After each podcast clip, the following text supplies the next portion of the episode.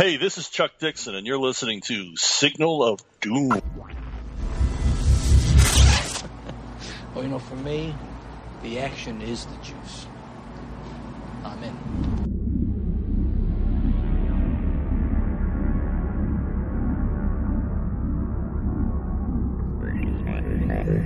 Hello and welcome to Signal of Doom, episode 268. I'm Dave and I'm here with Rich. Rich, how you going? Not too bad today, but on the men, so that's good. That's right, you were sick, weren't you? I almost had to record a solo show. I said I, it could be solo Dave communing with the dark gods in the desert, and you were like, no, I've got to come back. Yeah, well, you know, you know, just I just had to give the, the voice a bit of a rest, and Sure. I've got a nice cup of soup here in front of me, so Was it was it just did the concert just run over long last night? You gave three and a half hours when you should have just given two. Is that what happened? more like my work is working me too hard. Really? Uh, Didn't you work like a crazy amount of days in a row or something? Is that is that what happened? Yeah, I worked uh, the the twelve days in a row, which um, I think I was just a bit run down, and then with the, the very icy cold Yeah. weather we've been having, I think I just uh, got a bit of a cold. That's all. The polar blasts in Sydney, they've Yeah, been it's been- termed. it's been icy. Although, can I say, if you were at the South Pole, it would be a lot colder.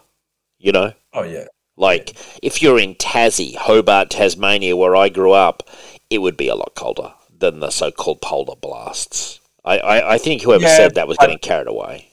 but I think I think though you would be used to that if you were living in that. You know, you'd you'd build up some kind of like sure, but still, cold not is cold. but just know? like uh, you know. No, I know, but I'm just saying, like, if you live in a cold area all the time, yeah. You're a bit more hardy towards it. Whereas Sure. the weather in Sydney in the last couple of years has been in such flux Oh, for sure. from you know hot to wet to cold. It's just been you know. So I think it's just catching everyone. What's your, what's your preferred climate, Rich? So you obviously came from South Africa, which I mean, I'm going with the cliche. I'm sure would be hotter. Um, what's your preferred climate? If you could, you know, if you, I mean, you can choose where you want to live. Have you ever thought about going somewhere cooler or somewhere hotter? Like, what's your preferred climate? I just like it kind of more in the middle. You know, Boring. 25, 26 sort of. You know. Boring. Um, That I don't Yeah. want. I don't want super hot like high thirties, and I certainly don't want super cold like six degrees. No, well, that was Tassie. I remember six to eleven all the time. It was freezing. I was always cold. Um, I, I like hot. I, I'd, I'd like to go to more heat. You know, like the up in up in the tropics kind of thing. That would be me, me no, fine. no. If, if if I'm literally just sitting doing nothing and I'm sweating my balls off, no, that doesn't sound like fun. Doesn't sound like fun for Rich. But you could sit back, relax, have a nice cold beverage, Rich, have the cricket on the TV, just relaxing, put the feet right up, the old bones. You know what I'm saying? in ball sweat? No, I'm. Fine. I'm a lot older than you, man. So like, you know, my all my injuries they, they hurt a lot more in the cold, so I do like it when I get to the warm conditions. You know, swim around and splash around in a pool, all that kind of Yeah, stuff. but 26, 27 is warm. Warmish, I'd call it. Um, all right, so episode two six eight. Uh, remind me what our book of the week was, Rich, because I've completely forgotten. What what did we do this week? Jeez, it was your pick. You should know. It was uh, Conan. Oh, that's right, Chronicles yeah. Conan. Chronicles of Conan, yes, uh, by uh, Christopher Priest and Val Semeiks. That's correct. It was my choice. That's right. Uh, now, so we have some really interesting. I- I've got some breaking news. It, the, the creator of the Forgotten Realms, the D and D world, Ed Greenwood, is confirmed to be coming on the show in early July. And believe you me, Rich, I am researching this one like you wouldn't believe. This is going to be, I think, my ultimate interview. We're going to get into the origins of the Forgotten Realms, Rich. Can you imagine how excited I am? That is exciting. Yeah, and I've got my sights set on other targets after him, but I am so pumped and so ready for this interview. Um, I'm reading up on all this stuff. This is the guy who literally created it, dude, in his imagination. Years before he sold it to TSR, he created the Forgotten Realms. This is the man who gave us the realms, dude. And the world. He created a world, Rich. And I'm going to going ask say yeah. it, would- it, it would have to be on his imagination. Yeah, well, I'm, I'm going to put this question to him on the seventh day. Did you rest? You know, um, when, well, why not? Like, I mean, he's he sat down, he's he's put all the formulas in, he's put all the notes in, and then it's just it's just one man taking on the job. But this is the kind of job that I, I mean, in a way, he's a god, isn't he, Rich? If you think about it, to the realms people, he's a god. If you think about it that way. Every every author is. Yeah, sure, but a very popular one. Um, so anyway, so we're going to have him on. So I'm super pumped. You can already tell I'm excited, Rich. I've been I've been updating you on this just almost hourly because you know the negotiations uh, started, and he was very. He, he seems like such a nice guy as well. Can I say that? Very polite, very prompt, no hassle. Um, so yeah, it's happening. So I'm looking forward to that. So that's the first piece of news, and it's it's sending me right down the D and D rabbit hole. That's the other thing. Now get this, you know Stranger Things, Rich, the um the Netflix show. Do you watch it? No. Okay, well I've watched two seasons, and Michelle bailed, and I've, I've battled through. Oh, look, I don't mind it actually, but it's I think it's a little overhyped. But anyway, I don't mind it. I was walking by going to Kinokuniya the other day, and I was walking by Grill'd, the you know the burger place, and I was like, what? Why does this look so cool? And it was all done in like it had like come in and fight the Demogorgon and all this stuff. Or you know, you know, with the red red writing from you know that Stranger Things has always that red font and the black background. And I was like, how come this looks so cool? And for some reason, the Grill'd store near in Sydney CBD uh, is like sort of almost like a, a pop up um, Stranger Things store, is the only way I can describe it. Like Stranger Themes restaurant. Um, yeah, it's bizarre, but it looked really cool. Uh, I actually, I always walk by there and think, oh, I should get a burger, but I never do. But I, I'm actually going to, if, if it's still operating next week, I'm going to get a burger from in there. Well, what do you think's happening there, Rich? What a bizarre sort of um, association. You wouldn't have picked that one, would you? Oh, I didn't even know about it. So yeah, No. It's crazy. It looked, it looked really, I must say, it looked really cool. Like the actual design, it was quite eye catching. It's already quite a, it's sort of tucked away a little bit. Like it's not great positioning where it is. This Grill'd thing. Like I think they don't get a lot of foot traffic. But um, I mean, clearly they're trying, and uh, I'm going to go in, so the advertising's going to work with me. Now, the other thing, Rich, that I've been doing, uh, Highlander TV series, and I want to get into some Highlander chat with you. But before we do, Rich, what have you been doing this last week? What have you been reading or watching? uh, Orville season two. Oh, really? Okay, yeah, because that's that's back on, isn't there? There's isn't there a new season past season two now? There's another one. New Yeah, Horizon. well, uh, season three will be debuting soon, I think. Uh, it's on Hulu right now. I can tell you that much. I saw it today. Yeah. Well, the New Horizons. I think and then it'll come to Disney then. I think when the Okay. season's finished. So I was just catching up on uh, the second season. Good I show. Hadn't gotten around to it. Oh, it's fantastic. I, I'm. I think I messaged you earlier in the week. I was just like, this show honestly puts the current Star Trek stuff to absolute shame. Like Sure. it is so fun. And so, and and season two Mm. is far better than season one because what they did was they they pulled back a little bit on the jokes. Yeah, yeah, yeah. Um, and so now, instead of there being jokes, there is humor, but the humor comes more from the people, the uh, the the character's personality, Yeah, yeah. like their quirks. Whereas it's not like there's no jokes, like you know, punchline jokes. It's just more like Yeah. there's quirkiness. And I was thoroughly, thoroughly enjoying season two. I finished it, and I Mm. was just like, "This is this is a fantastic. This is my new Star Trek." well, Like, we're, we're going to don't need- watch it.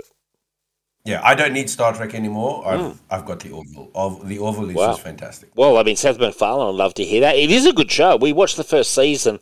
You could tell it was finding its footing, and everyone says it really picks up in season two. And I thought it was pretty strong.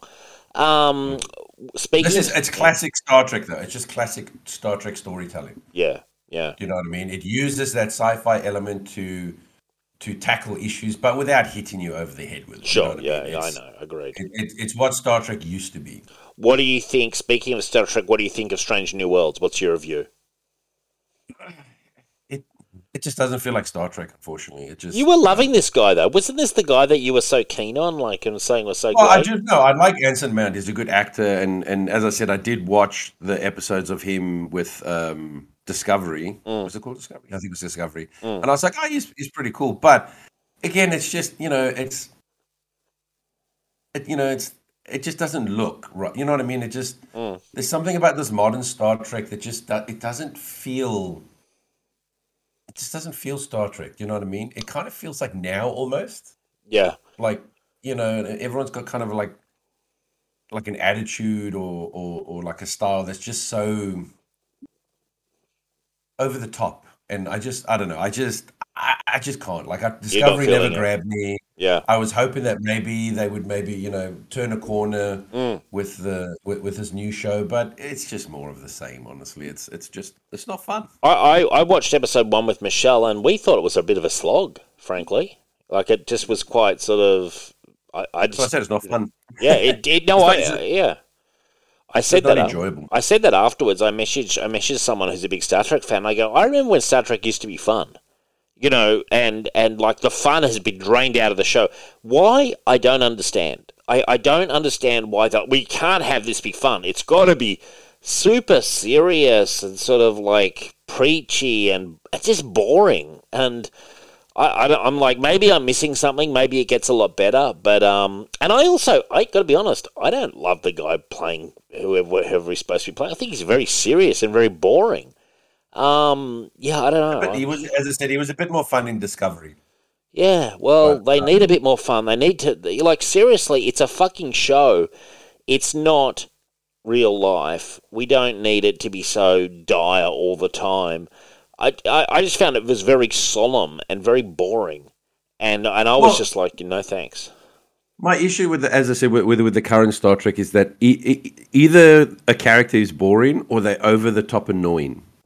You know what I mean? They make Mm. Yeah. them so quirky that you're like, Jesus Christ, this character's annoying. Yeah, yeah. Or they go the other route where you just go, Jesus, it's so dour and boring and Yeah, I agree. you know, they do do that. They de- they definitely do that. Where they're like, "You're exactly right." It's it, it, it's it's it's they're either just like quirky, and I mean that in quirky can be fun, but it's a default quirky that's annoying, or they're just very sort of by the book, boring, and you're just like, are these the only two options that writers have now?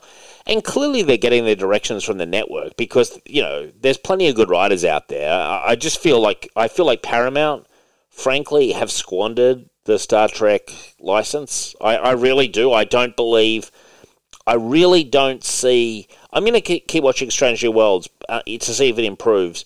But all I'm seeing from Star Trek is a reliance on the name Star Trek, and that's all it is. Well- it's you know, But it also it also shows you what an act of love and appreciation of a franchise can do because Seth MacFarlane is a massive Trek fan, yeah, yeah, and so you can tell because he's obviously this is this Orville's his idea, he's showrunner and all that.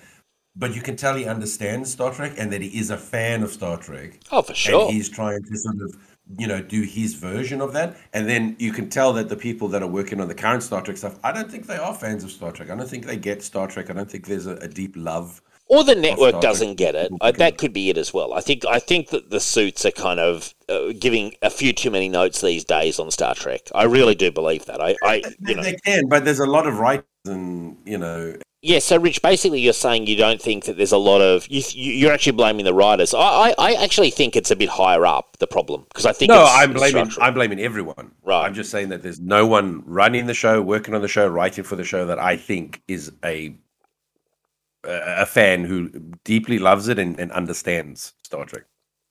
But I mean, how deeply do you have to love it? Like, you know, just watch a few episodes, like of Next Gen, and a few episodes of original series. Like, it doesn't, it doesn't take that much research. You know, like I don't think I, I don't think think- it's that complicated. You know?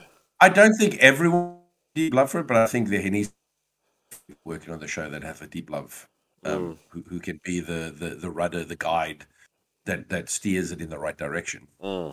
Yeah, yeah, true. Yeah, well, they need to do something because I think they're failing right now. Now, speaking of a show that I have a deep love for, and I'd love to be writing episodes for, the Highlander TV series, Rich, it has become my life over the last two weeks. Um, how many messages do you think you fielded from me about the Highlander TV series? Do you think you're up? I'm up there above the twenty mark. About twelve, I'd say. Yeah, and uh, and I'm loving it. Now, did, have you watched your show ever? Watched it back in the day when Oh, it was. Uh, Yeah, Rich, for me, life has become all about Highlander, the TV series. I love this show starring Adrian Paul, Duncan MacLeod. Uh, for me, this is gold. I only caught a few episodes of it back in the day on Foxtel, and I liked what I saw. And I am deep in this show now, Rich. I mean, do you like Highlander? Are you a fan of the franchise? Are you a fan of the show? Uh, yes, I used to watch the show back in the day um, when it was on. Um, uh, Highlander, the first movie, is one of my favorite movies of like all time. It's great.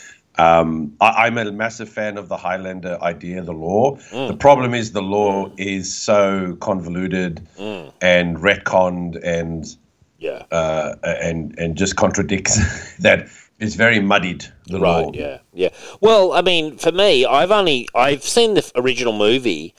I've seen the sequel, but I don't remember it. Um, but that's all I've seen, and then I've seen this show. Now I've got a few questions. I, I, I understand the concept of Highlander from the original movie. Basically, the guy, you know, played by Christopher Lambert in the original, and it's like his cousin in the TV show. They're immortal. Um, they can't be killed by ordinary methods. Um, and there's other immortals, and if one immortal kills, like if immortal A kills immortal B, slices his head off with, yeah, is how you have to kill them. They have to be decapitated. You basically absorb their power. Is that correct? Uh, you absorb their their knowledge and their power. Yes. Okay. Okay. All right. So that's the basic essence of it. Now, I believe I and I and I got to be honest. I have seen Highlander 2, but like 30 years ago, and I don't remember it. I believe in that they give some sort of origin that it's aliens or something. Did you say, Rich? Like that's yeah, why the they're aliens immortal? that get banished or exiled to Earth, Mm-hmm. where they immortal. But as I said, it completely contradicts the original Highlander because in the original Highlander they were born Yes. and they are the age that they they stay the age that they stay at when they die for the first time. Yes, which is what happens to Christopher Lambert in the original movie. Um, Yeah. and then it also the same thing happens to Duncan MacLeod in the TV show. So okay, so that's that's it. Now I have a question. The Gathering. uh, uh, What is the Gathering and the Quickening? Because they throw these terms around. Okay, so the quickening is the knowledge and power. So when they chop the other person's head off, they are bombarded with like this lightning, Yes. um, which that is the quickening. That is them absorbing that immortal's Gotcha. knowledge and power. Gotcha. And that happens a lot in the TV And- show because he, he fights a lot of immortals. Yeah. And, okay, right. Uh, That's the now quickening. the gathering is is a time where they will all be drawn together. So you might stumble across an immortal, you know, in your however many hundred years or whatever, but at the, the time of the gathering is basically they are all sort of drawn to each other, so they know that it's the the gathering, and then one will be crowned the winner and gain ultimate power. and that's basically the time period the show's taking place in because he says it's the time of the gathering. Yeah, so this Oh, is basically set before uh, uh, Highlander One, because yes, it's it's it's like a Oh, is it? Because I Yeah. read that it was an alternate ending to Highlander One. So it's set in Highlander One, like it's it's like as if there was an alternate ending to Highlander One. But anyway, regardless, it's around the same time. Yeah. Yeah, yeah, yeah, because it's the time of the quickening, which is uh, the the gathering, which is what Highlander One was. Okay. Now, and then at the end of Highlander One, uh, Christopher Lambert's character Connor MacLeod, he became the last immortal and gained the power. ah, I see. Right. Okay, and he does turn up in the pilot, Christopher Lambert. He's in the pilot Yeah. of this. Yeah. Okay. All right. That explains that. Now I know that when the series was over, there was a dodgy movie with Christopher Lambert and Adrian Paul. uh, there was three dodgy movies. Yeah, and I remember uh, actually getting it out, and I was super confused because I hadn't seen. I, I I did see a few episodes of the TV show, but I I just I, I felt very lost um, when I watched that movie, and I didn't make it through. But um, I've got to say the, the well, that TV show's that, fun. that movie was a, was a big wreck. Duncan became the last one and killed um, uh, Connor. Right. Okay. Right. I see. Wow. Okay. So it, it is a great concept, though. Like, do you remember the original movie, the the old lady who's like kind of like his, um, you know, sort of servant or whatever, um, maid, and he rescued Secretary. her, secretary, Yes. whatever she is, yeah, and she, he he rescued her during the Nazi time. Remember? Uh, in Well, the yeah, World War? Two. Yeah. Yeah, yeah, it's cool. And and and I was like, I remember thinking that, like, man, there's so many storylines they could do, and I like that this show kind of does them. It does them. You know, there's plenty of time. There's plenty of flashbacks to different time periods where, you know, he's he's encountered the Immortals before, in, you know, in, in France back in the 1700s or whenever. It's cool. The Civil War, American Civil War, and and various other things like it's it's it's a cool show. I, I, I dig it, and I've got to say that uh, he is good. Actually, the guy who plays Duncan MacLeod, this Adrian Paul guy is pretty good, and I've got to say his girlfriend is seriously a good actress and hot as well. You know? the blonde. Mm. Don't get too attached to her. Oh well, she she hangs around for a while. I've checked it out a little bit. She she hangs around until season four. I, I read. So there's six seasons. I'll I'll I'll put up with four seasons of her. Um, you know, well, yeah. I, I like the show. I just wish they had made it about uh, Connor instead of using Duncan as like a surrogate. Oh, but he's good though, man. This guy's good, dude. I know, but my point is he has exactly the same origin. He does, yeah. He, as, yeah, exactly. as Connor, and he even uses like a, a same sword. Yes. You know, it, he look. It was basically them wanting to do Connor MacLeod, but without wanting to use Connor MacLeod. You know what I mean? Like, yeah. It, he was basically a surrogate, and I kind of wish they had just like they did with Stargate SG One. Just have a guy play the Christopher Lambert character, and just have it be Connor, and it's a it's like a prequel. Yeah to the first movie because the thing about and why I know I usually say oh I hate prequels which I do but Highlander lends itself to a prequel because it's a show all about flashbacks. Yeah, no, definitely. You know definitely. what I mean? So it would be more about the flashbacks of his his 400 years, 500 years on the planet and uh, things that come back from the past. So that that lends itself to that kind of storytelling anyway.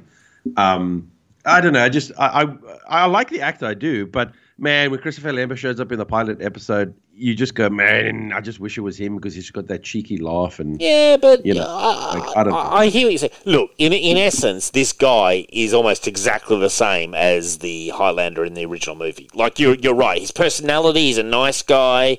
You know, he he he's Scottish. He's from the Clan MacLeod. Like he's you are correct. He is incredibly similar character. Like which it's a carbon copy, basically. Which yeah. I actually I think works really well, and I've got to say I reckon Adrian Paul really sells it. I think he does an excellent job.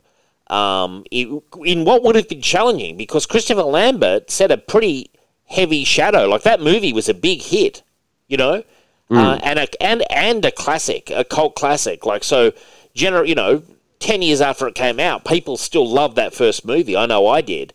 Uh, I consider it a real a real classic of its time period. What year was it, Rich? Is it, is it like eighty six or is it a bit later? Eighty nine. TV show or the movie? The movie, original. Have we got it? Have we got? I think the movie was like eighty nine or something. I was going to say I felt it might have been more late eighties. Yeah. Okay. Cool. It's got Sean Connery in it too, doesn't it? Um, oh, it's got Sean Connery. It's got Clancy Brown. Clancy um, Brown plays the bad guy, doesn't he? Uh, ni- 1986. Okay, was did Clancy Brown play the bad guy? Am I right in saying that? Yes, he was um, uh, Kragan or something. Uh, Kurgan, I think. Yeah, something like that. Yeah, yeah, yeah. Yeah. No, all I can say is it's, it's really interesting, and and you know what? I reckon Adrian Paul could potentially we could get him on Signal. I actually don't think it would be impossible. I'm going to try to reach out and get him uh, because I I've got question upon question for for this guy. Like it's great. Now you were telling me because I was confused. Uh, if you were in the French Revolution and you were a, a Highland or not a Highlander, an immortal, if you got guillotined by a regular human, that would kill you, Rich. Is that correct? They would kill you, but no one would get your quickening. Right. So would the lightning still happen? I don't believe it would happen. No. Okay. Right. Okay, I understand. Or, or it may, but it wouldn't go to any. It wouldn't go to anyone in particular. Dis- you know, dissipate. So either nothing would happen, or it would still happen, but it would it would just come disappear. I also liked that the show. Uh, if you got shot by a bullet, you actually see it repair. Like their wounds actually heal with a bit of lightning. Um, you know, not instantly, but like relatively shortly, because there are there are moments where they get hurt, not mortally wounded, and you actually see it repair. Mm. Which I think cool. Yeah, well, they're basically they're basically Wolverine. Yeah, yeah, very very Wolverine like. I agree. Um, yeah, uh, look, I've, I've almost finished season one of the show, and I'm absolutely loving it. Like, and the, it, this is funny. So I was on this. Michelle's just rolling her eyes at the moment with my TV viewing because I was on um, Facebook the other day on I think it was on Men's Adventure paperback, something a Facebook group that I'm on, and one of them put up a picture of Avery Brooks as the man called Hawk, and they said it's on Tubi now. Oh, yeah. oh my god, I almost fucking like strained my leg getting over to the internet to quickly bring up the Tubi app. Uh, and, and and I'm watching this man called Hawk. Sadly, it only had one season. I don't know if you know this show, Rich. It's Hawk is the spin-off character from Sidekick and Spencer for Hire.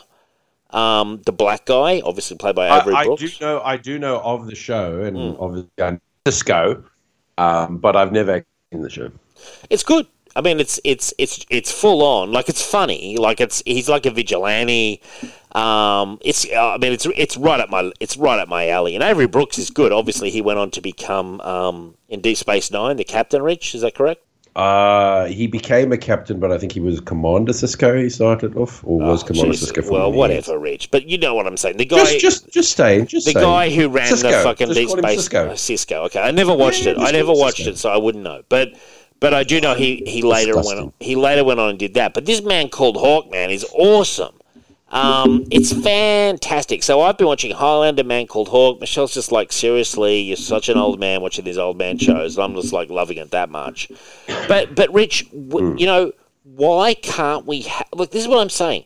Why can't we have right now today, Man Called Hawk TV show? You could update it and still have the same beats. And the same thing with Highlander TV show. Why can't Highlander have a TV show? It would be so easy to do you know, like with better budget, you know, bigger budgets and all that kind of stuff. But this basically, it's it's a concept that just lends itself towards TV. Basically, as far as I'm concerned. Yeah, well, I mean, there's a lot of concepts that lend themselves towards TV, but um, these days, unfortunately, um, I think studios are a lot more gun. Gun shy.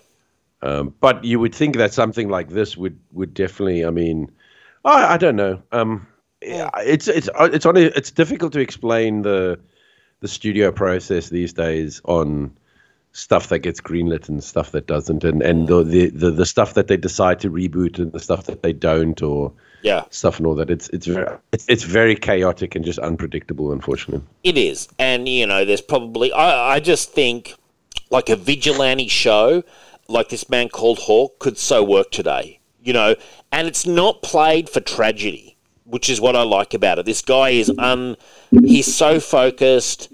He doesn't have the guilt You know what I mean? Uh, of a when they did Punisher, they really played up on the guilt angle. If you remember that very emotional Punisher season, um, I just like this. It's very compartmentalized. It's very episodic. I find it very addictive, uh, and you need a strong lead as well. And and Avery Brooks definitely supplies it. Now, a new section called Obi Wana.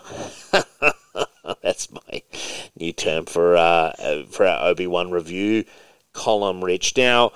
Episodes one, two, I, I call it Oh No Kenobi. yeah, well, you can call it that. Now, uh, firstly, the first three episodes are out. I'm enjoying it, actually, frankly, and I really dug the Darth Vader stuff in um, episode three. But I do know that there's a lot of pushback on the internet, it seems, to this show. And I wanted to hear what you thought, Rich. Uh, I don't know about any pushback or anything like that. I'm not don't really care enough to actually look up shit about this uh, TV show. Um, it is very enjoyable. Unenjoyable, did you say? Mm. What? Very okay, unenjoyable. so you're not enjoying it. Oh, okay, wow. See, for me, It's I- just yeah. uh, it's it's it's a total contradiction of everything I know. you, you mean in terms of Star Wars facts? Is that what you mean? Yeah, and original movies. Okay. Well, all right. Let's break it down. Um, so basically, Obi Wan has been out in the desert, as we all know, kind of half keeping an eye on Luke, who's 10. So it's 10 years after uh, Revenge of the Sith. Um, you have the fucking Uncle Owen, as usual, having attitude. The Empire's everywhere. You've got the, um, the the person who's getting a lot of pushback is that is the black, um, you know, female Inquisitor. Um, people are carrying on about her, but then he goes to I, Alderaan. I assume that most of it is got to do with her acting, which is pretty subpar. okay, and uh, but then he goes to Alderaan, or no, not to Alderaan. He Jimmy Smits's character takes Leia, or the Leia escapes and is kidnapped, and Jimmy Smits says, "You we need to you need to find her."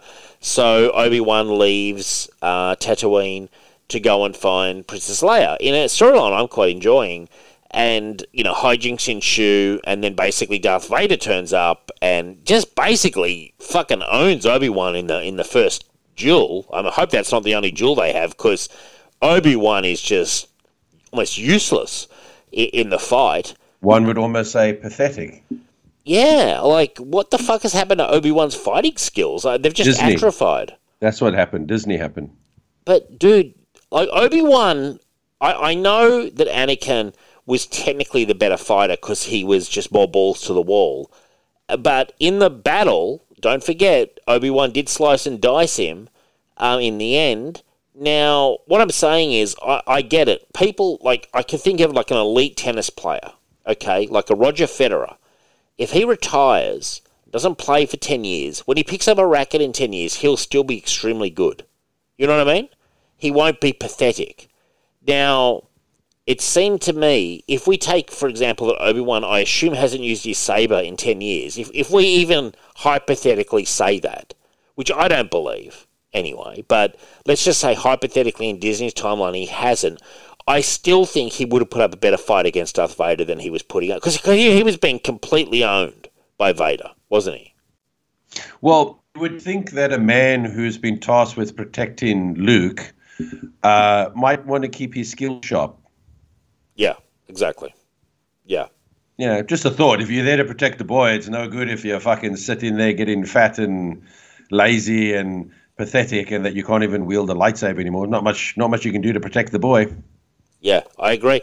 And and so that aspect I didn't enjoy, but there's bits that I did. I I, I liked a lot of the show. I think visually excellent.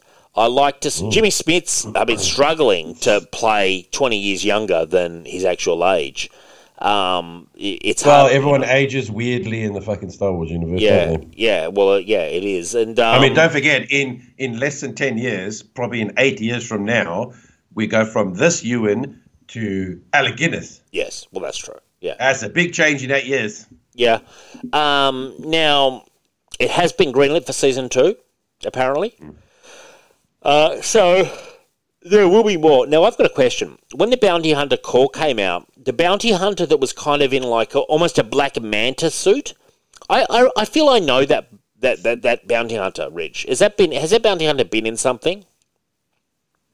Did you see him? Bounty Hunter in the Black Manta. He was like not Black Manta, but in kind of like an enclosed black suit, kind of almost buggy looking, and he was running across the rooftops firing at Obi Wan in that firefight. And I felt like I've seen that guy before, maybe in comics or something. Uh, maybe maybe just a design that looks similar to something else. But I um I've I've also got questions. So Vader.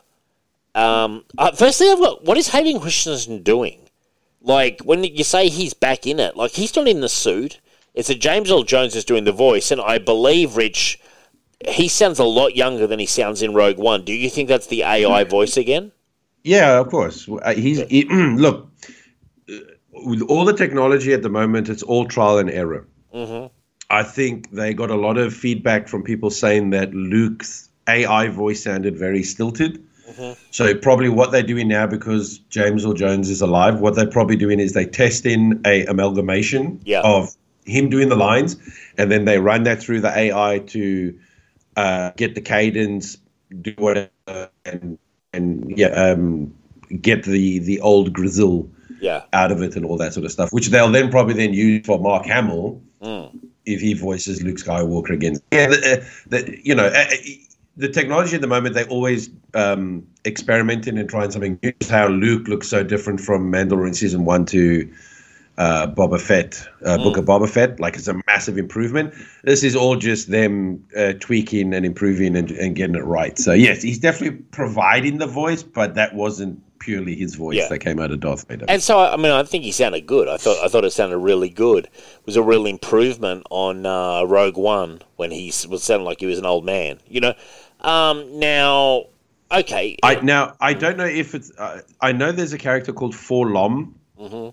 uh, who's a bounty hunter, but uh, he's from um, he's from the decanonized stuff. He Right. might still be in there because he was he was on the uh, uh, the starship when um, uh, uh, Darth Strikes. Vader was was yeah was hiring all the bounty hunters. Oh, really? Was Yeah. he?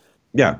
Well, I don't know if that's the same one you're talking about because I can't really remember. But if you're talking about someone who looks a bit in, like an insect insectoid type head. Yeah. It's like Well, a with a, like a robot body. What's his name, Rich? What did you say his name was? Four lom, so four hyphen L O M.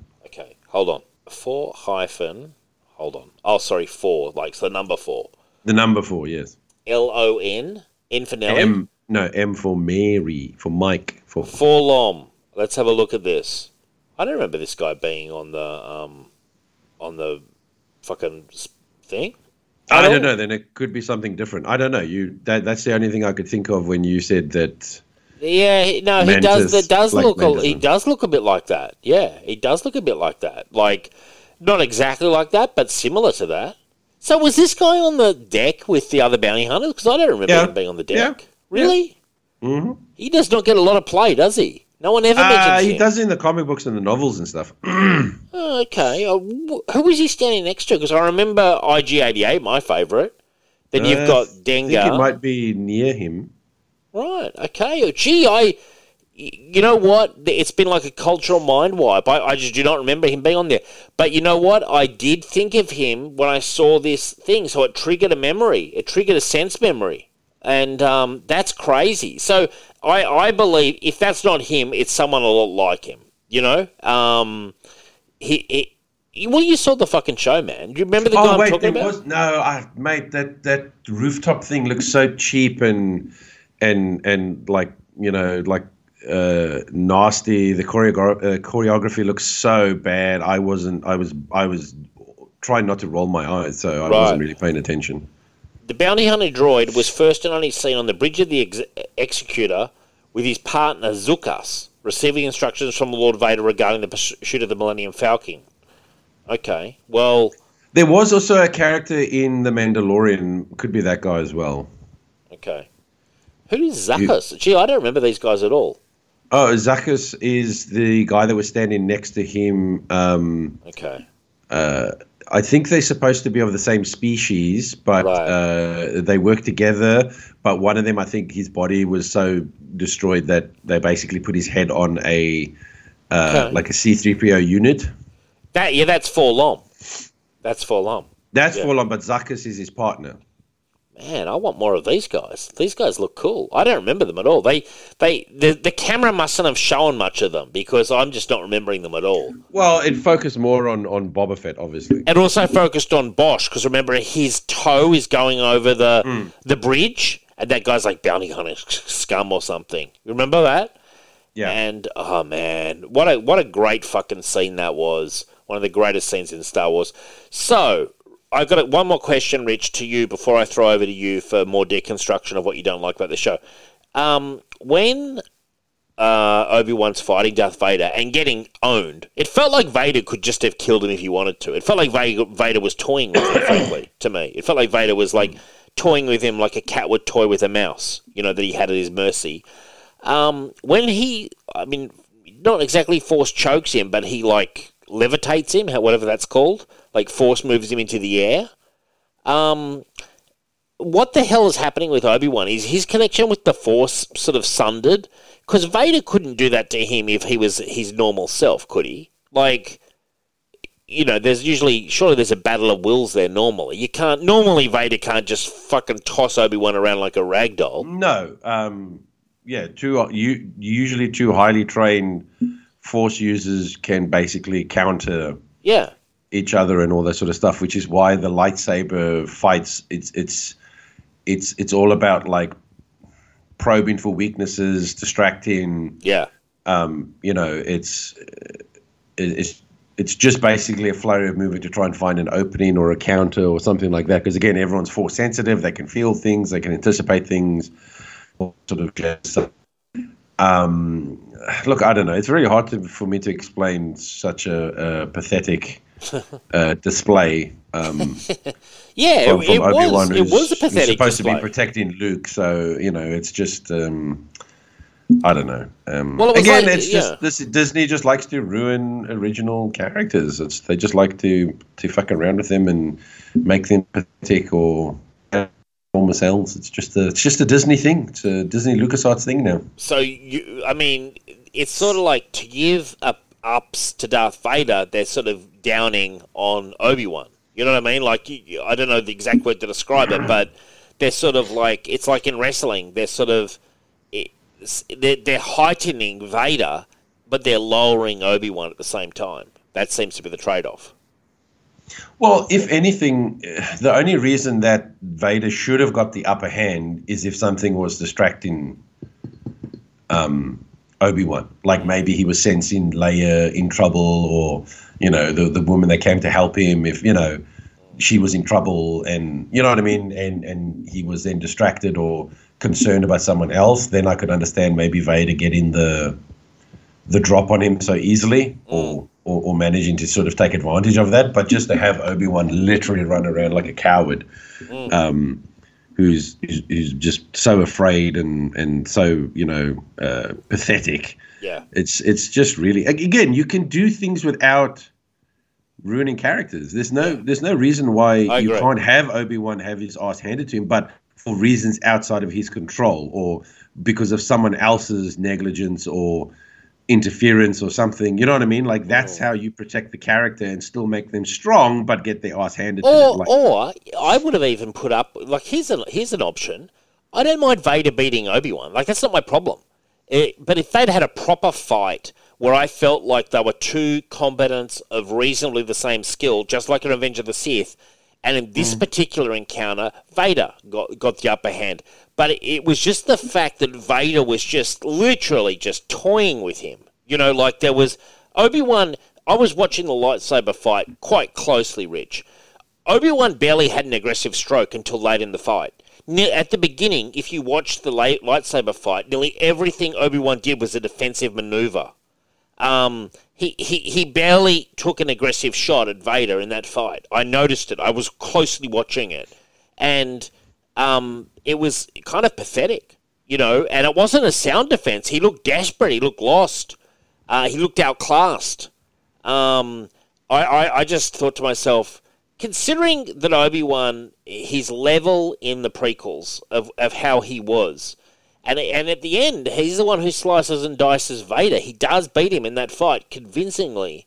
For him to have fallen so far, I just felt was uh, slightly pathetic.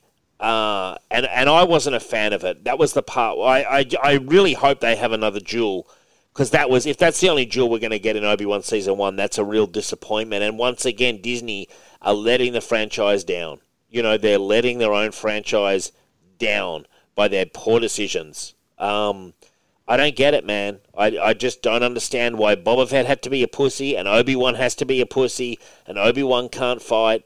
You know, like why? Like who thinks this is cool? You know? I I've got a I've already got a prediction for you.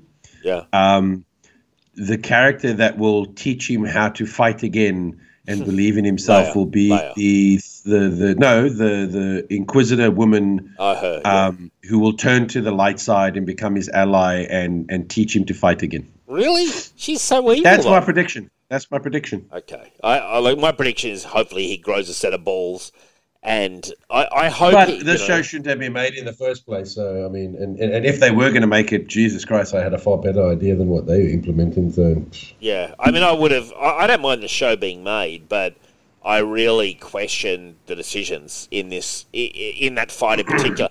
I, I people are bitching about the Leia. I thought the the young girl did a decent job. Um, I, I don't think the acting's terrible. I, and I even I. I don't quite understand the hatred towards this black lady who's playing the Inquisitor. She's playing the role. Dion made a good point. He said what she's doing is the way of the dark side, like the tantrums, the lack of anger management. That is the path of the dark side. I no, thought- please, man. She has. She's barely showed any emotion. With what? What tantrum? She's. she was shouting and screaming and carrying no, on. she just glares. She's barely showed any emotion, man. Her acting's been pretty flat. All right, I've got But she's not the only one. There's been Yeah. there's been a lot of flat acting in this in this show. So Jimmy Smits. Jimmy Smits tried hard. I thought, you know, he was he was doing his best. Leia shouldn't even be in the fucking show. So No, I don't mind her being in the show because I said this to Michelle. Out of all the characters, she did know Obi Wan Kenobi. She's the one who sends him the plans and Nope, started she didn't Hope. know Obi Wan Kenobi. I She wish did. people would stop saying that. No, she didn't. No, she didn't. She says, "Help me, Obi Wan Kenobi. You uh, uh, you helped my father in the Clone Wars. She never met the fucking Oh, man. well, she only whatever. knows about him. Okay, well, whatever, Rich. But yeah, you're such a stickler, man. You know, like Yes, I am a stickler for shit that doesn't contradict the fucking original movies. Forgive me. But doesn't she say Obi Wan? you're our Oh, and by only the way, hope. yes, you helped my father in the Clone Wars. All That's the right. only thing she knows Okay. about him. All right. Well, now she knows about him a lot more. Yeah, which is bullshit. You know why? No, no. Do you know why Leia's in this? Uh, Because Kathleen Kennedy has got a hard on for making Leia more important and having more screen time than Luke Skywalker. I was going to suggest something else. I was going to say they can't interfere with Luke too much because in New Hope it's very spelt out that he didn't.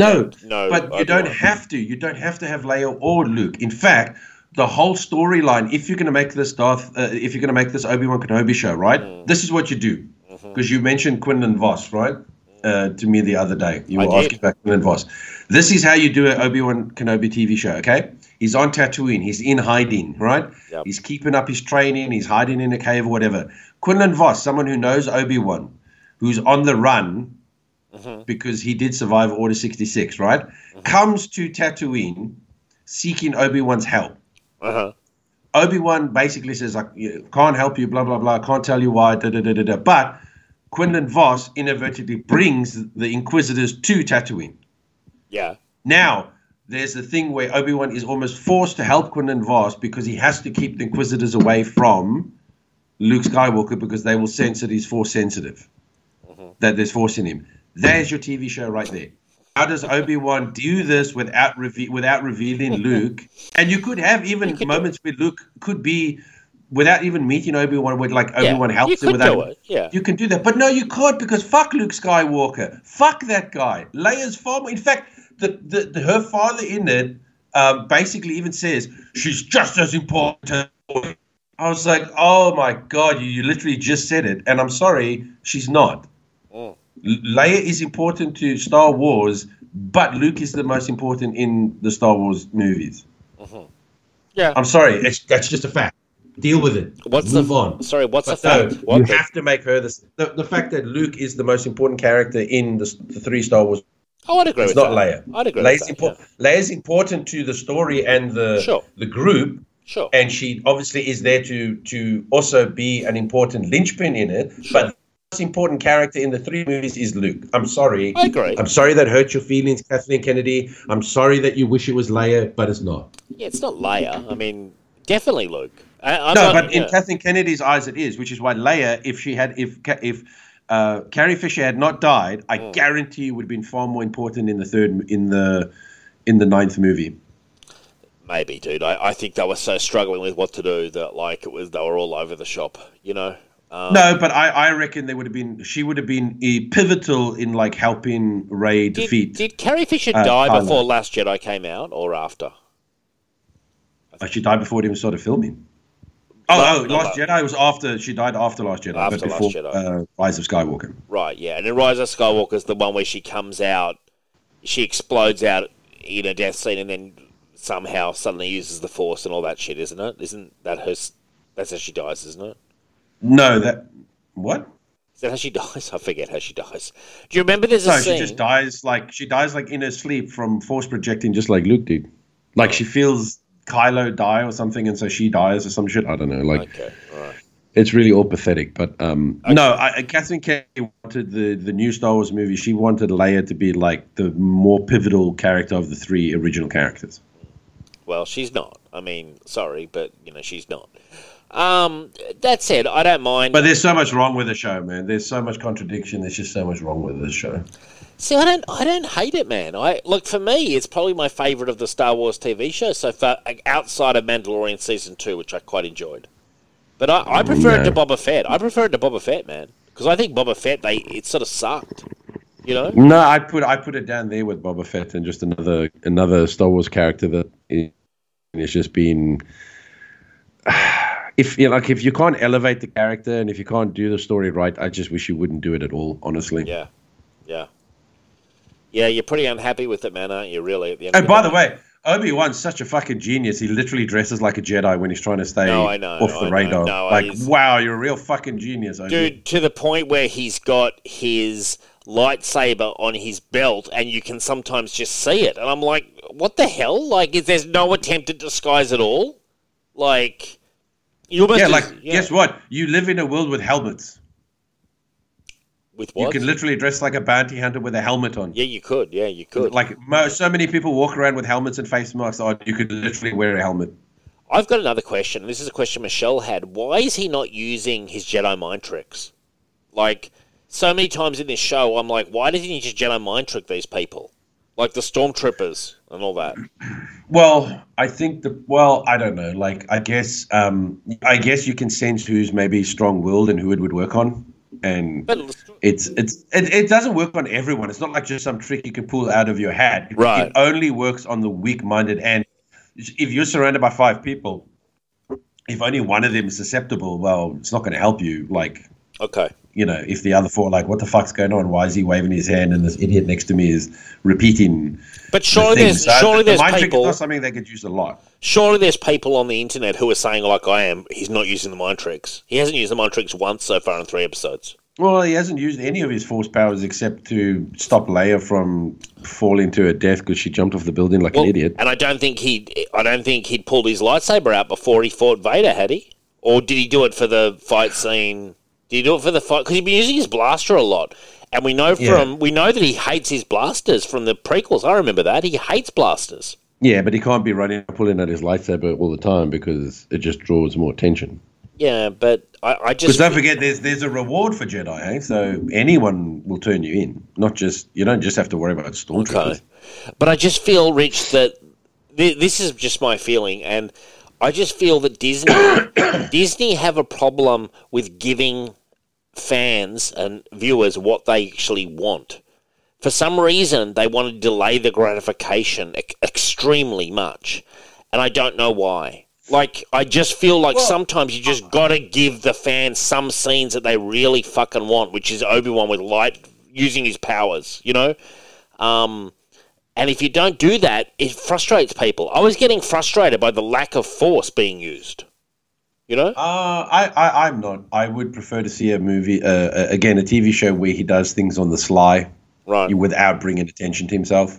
Okay. I would like to see him a little bit more confident and, and not so pathetic um, as he currently is now. He's, he's almost like a scared, Yeah, baby. you know, little, little pathetic man who, who has no faith in himself. Um, sad. Uh, you know, it's, you know, um, that, that, that's not that's not how Alec that sort of Guinness played him. Alec Guinness didn't play him like that. You know, he wasn't scared That's and I said pathetic. to you. Yeah. That's that's what I said. I said the whole point about oh he's going to be damaged, and I was like, well, that again contradicts Mm. how you see Obi Wan in um, the first movie, and again, like they were never he was never supposed to fight Darth Vader before the first movie because, as I said, I've said it before. There's a line in the movie that says, "I've felt a Force that I've not felt in a long time." And then when he says, "Far we meet again," when I was when last we met, I you were the teacher and I was a shit and all that sort of crap. So um, this again just completely contradicts that. But what annoys me the most is not like they literally threw out all the um, the legend stuff, right? So Yeah. like all the characters and storylines. But then instead of just creating a new thing, they actually just going out of their way to just contradict and retcon everything from the original movies. Mm. Like, I don't get it. I do not understand their obsession with continuing to add and and and poke holes and you know create plot holes mm. for the original movies. It's just so annoying. Yeah. Yeah. So Oh, what and is- by the way, Yeah. the fact that the sister knows that Anakin is Vader, no one is supposed to know that Anakin Skywalker is Vader. Well, that was another point I was going to bring up. Yes, I did find that very weird that she knew that and she told Obi-Wan. Now, do you feel, Richard, in you, pr- prior to this show, and in fact prior to Disney buying Star Wars, okay, so back when George Lucas was minding the shop that he created, did Obi-Wan Kenobi know that Anakin Skywalker was Darth Vader at the start of A New Hope? Yes. That thank you. That's exactly what In I fact, no, yeah. he knew that at the end of the prequels because he and Yoda watched the scene Mm. where Emperor Palpatine says to Anakin, "Rise, Lord Vader." How does he? How does he see that though? Uh, so it's a recording Right. of of after he, you know, Mace gets killed and Mm. chucked out the window, and then there's a scene of Anakin kneeling in front. You know, they're watching a hologram recording, Yes. and then Emperor Palpatine says, "Rise."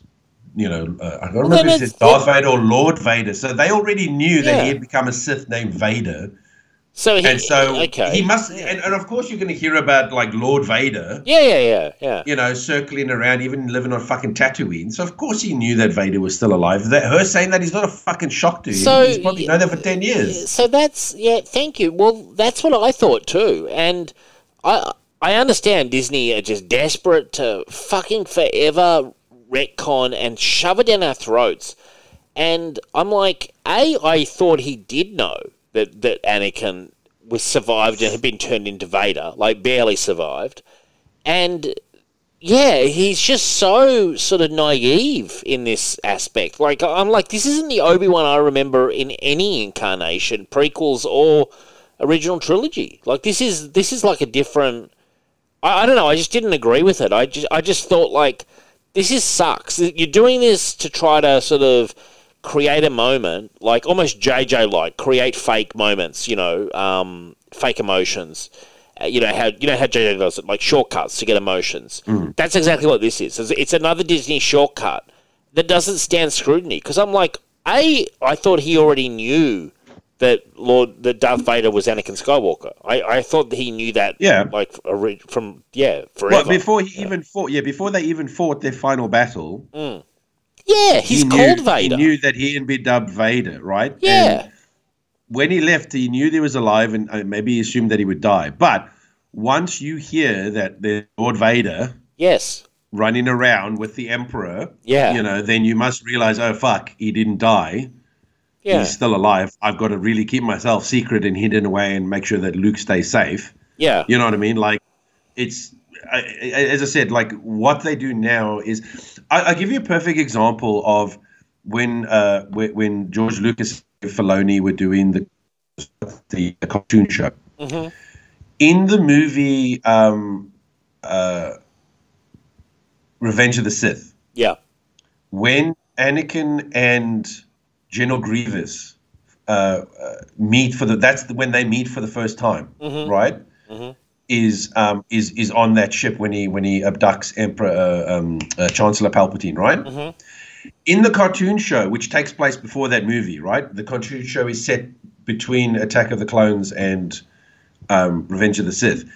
They made sure that Anakin and General Grievous can never actually meet and so they would actually do scenarios, do storylines where they would almost meet, yeah, uh, or or he would escape, you know, before Anakin could get there, or something. They literally knew. Listen, these two characters cannot share the screen. which is clever though. Like, that, that's just having but that's my continuity. point. Yeah, You can still have an Obi Wan show, and yes, if you want to, you could technically include uh, um, Darth Vader, but you literally have to go right. We need to come up with everything that keeps them off the screen together. Like they cannot. They need to almost miss each other, Yeah. be one step behind, wha- whatever. But that would have been such an interesting show if they had just taken the time, the energy, the effort, and the fucking talent to be like those guys did with the Clone Wars and say, listen, you know, oh shit, we've written the story. If we do this, they're going to meet. We now we've got to rewrite it. We're going to make. We've got to come up with a reason why they don't well, meet. and the easiest way is you bring another Jedi in who can face Vader, like a Quinlan Vos or whoever. Yeah, well, So well you- they, you they already showed in the start of the first episode that a couple of the kids survived, and obviously they've gone on to be Jedi on the run. Yes, and, or- yes. or Which is cool, ones on the run. which I like, My know. point is, you can still have him. You can still show Vader and fighting other the, these Jedi because again, he's he was supposed to be the guy that was hunting down the remaining Jedi for the Empire, not the Inquisitors. Couple more questions then. Um, yes, I'm. I know the Inquisitors from I think Rebels. Uh, what? Make me understand that had they've got some Force powers, Rich. Like, Well, some of them are, are actually Jedi that turned to the dark side, that somehow survived Order 66 and turned to the dark side, or maybe the Emperor turned them but they're not. Sith. I don't they're, know. they're not Sith. No, no. They, well, no, they're not Sith. They, Oh. they're hmm. Inquisitors. I don't know. What's the difference? Again, it's I don't know. It's fucking. It's just again. It's just it's. It's added shit that just muddies the water. So who added that? Was that George Lucas or was that Disney? No, no, that was Disney. That was Disney for Rebels, wasn't it? Because there was an Inquisitor in Rebels, from memory. Oh yes, so the, he was. They were introducing rebels, Yeah. Okay. and then they used them in the new game. Yeah. Fallen Um, Order. uh, yeah, uh, Fallen Order, whatever it was called, and they'll also be again in the new in the sequel to that, and now they're in the the Obi Wan show and all that. So it's this thing that Disney added that just, as I Okay. said, just muddies. and the they've water. got some force powers, though, don't they? They have limited. Is that right? They've got like. Well, I don't know. The Grand Inquisitor used to be an actual Jedi. Okay. Right. Do they wield lightsabers, Rich, or not? Yeah, they they wield some weird dual weird thing with the. It's a weird like like, it's a it's a double beam lightsaber, but it's on like a a disc thing that can make it twirl and shit and all that. You've probably seen them doing the twirly. I have. Yeah, yeah, yeah. Is is it sort of similar to what um, Darth Maul had? Uh, I mean, kind of. It- It's it's not a proper um, um, uh, pole lightsaber. It's it's more like two lightsabers, as I said, connected to this ring Okay. that allows the the two saber uh, blades to move independently of each other. Okay, got a couple more questions. Um, speaking of Darth Maul, could he turn up in this? And also, what was the symbol on the back of the truck that that alien picked them up? Was that the Dark Sun or Black Sun or whatever? No, that was the Empire. Oh, that's just the Empire signal. Oh, okay. Um, okay, so that explains why he was such an Empire lackey. That that driver. I mean, he was ready to just turn them in. Um, could Darth Maul turn up in this, Rich? In the timelines, does it? Is he alive? Mate, he shouldn't, but with Disney, he could. I'd love to see it. I personally would love to see it. Well, he, look, he turned up But in if he does turn up, then it contradicts the Rebels ending for him. So who knows? I don't really care about continuity. So But Rebels, no, what are you talking about? Rebels takes place after this, doesn't it? I thought Rebels took place just before New Hope. he finds Obi Wan Kenobi in, and Obi Wan kills him. In Rebels. When Darth Maul shows up again, Yeah. he finally finds where Obi Wan is, Yeah. and he tracks him down, and they have one final battle, and Obi Wan kills him. Okay, but this could take place before that fight. Because Rebels, I thought, took place just before New Hope. I always thought Rebels was uh, only just before New yes, but again, that would again in the Rebels. That's the first time he's found Obi Wan. Okay, but you could retcon it that he's found uh, So, but of course, of course, they can record it. They're fucking doing it already with Obi Wan and Darth Vader. Well, Rich, I do feel there's a bit of wiggle room there. Like, uh, you know, there is a little bit of wiggle room that they could have fought in the meantime. It's not that as not as black and white as you make out. Yes, it's it seems likely they'd never encounter each other, but it's not it's not super clear that they'd never fought from Revenge of the Sith to New Hope. it is very clear, but it's just lazy writing of we don't care want to write it this way and we don't give a fuck if it contradicts the movie. Well, if I was show running it, I would have them fight each other. You know, because I think that that's a moment that mainstream Star Wars fans want to see. A lot of people want to see those battles. Not not done as shit as this battle was done in this episode, but I think there's a lot of people that want to see that. Now, another I've got a prediction. I think we're going to see a force appearance by Liam Neeson at some point in this show. Uh, what's the character's name again? Quinn John or something? Is that right? Quinn Gon? No, Qui Gon Jinn. Qui Gon Jinn. I think we're going to see him turn up as a Force Ghost. Would you agree? At some point in this series? Uh, either that or just his voice. Okay. Um, now there's going to be a second season. Uh, I did hear Obi Wan mention he had a brother, and I said to I said to Michelle, look out for the evil twin at some point. that would, would that drive you just around the bend, Rich? What if an evil Obi Wan turns up? Will you just like kill yourself or something? Well, I no, but I th- way of trying to retcon their own movies.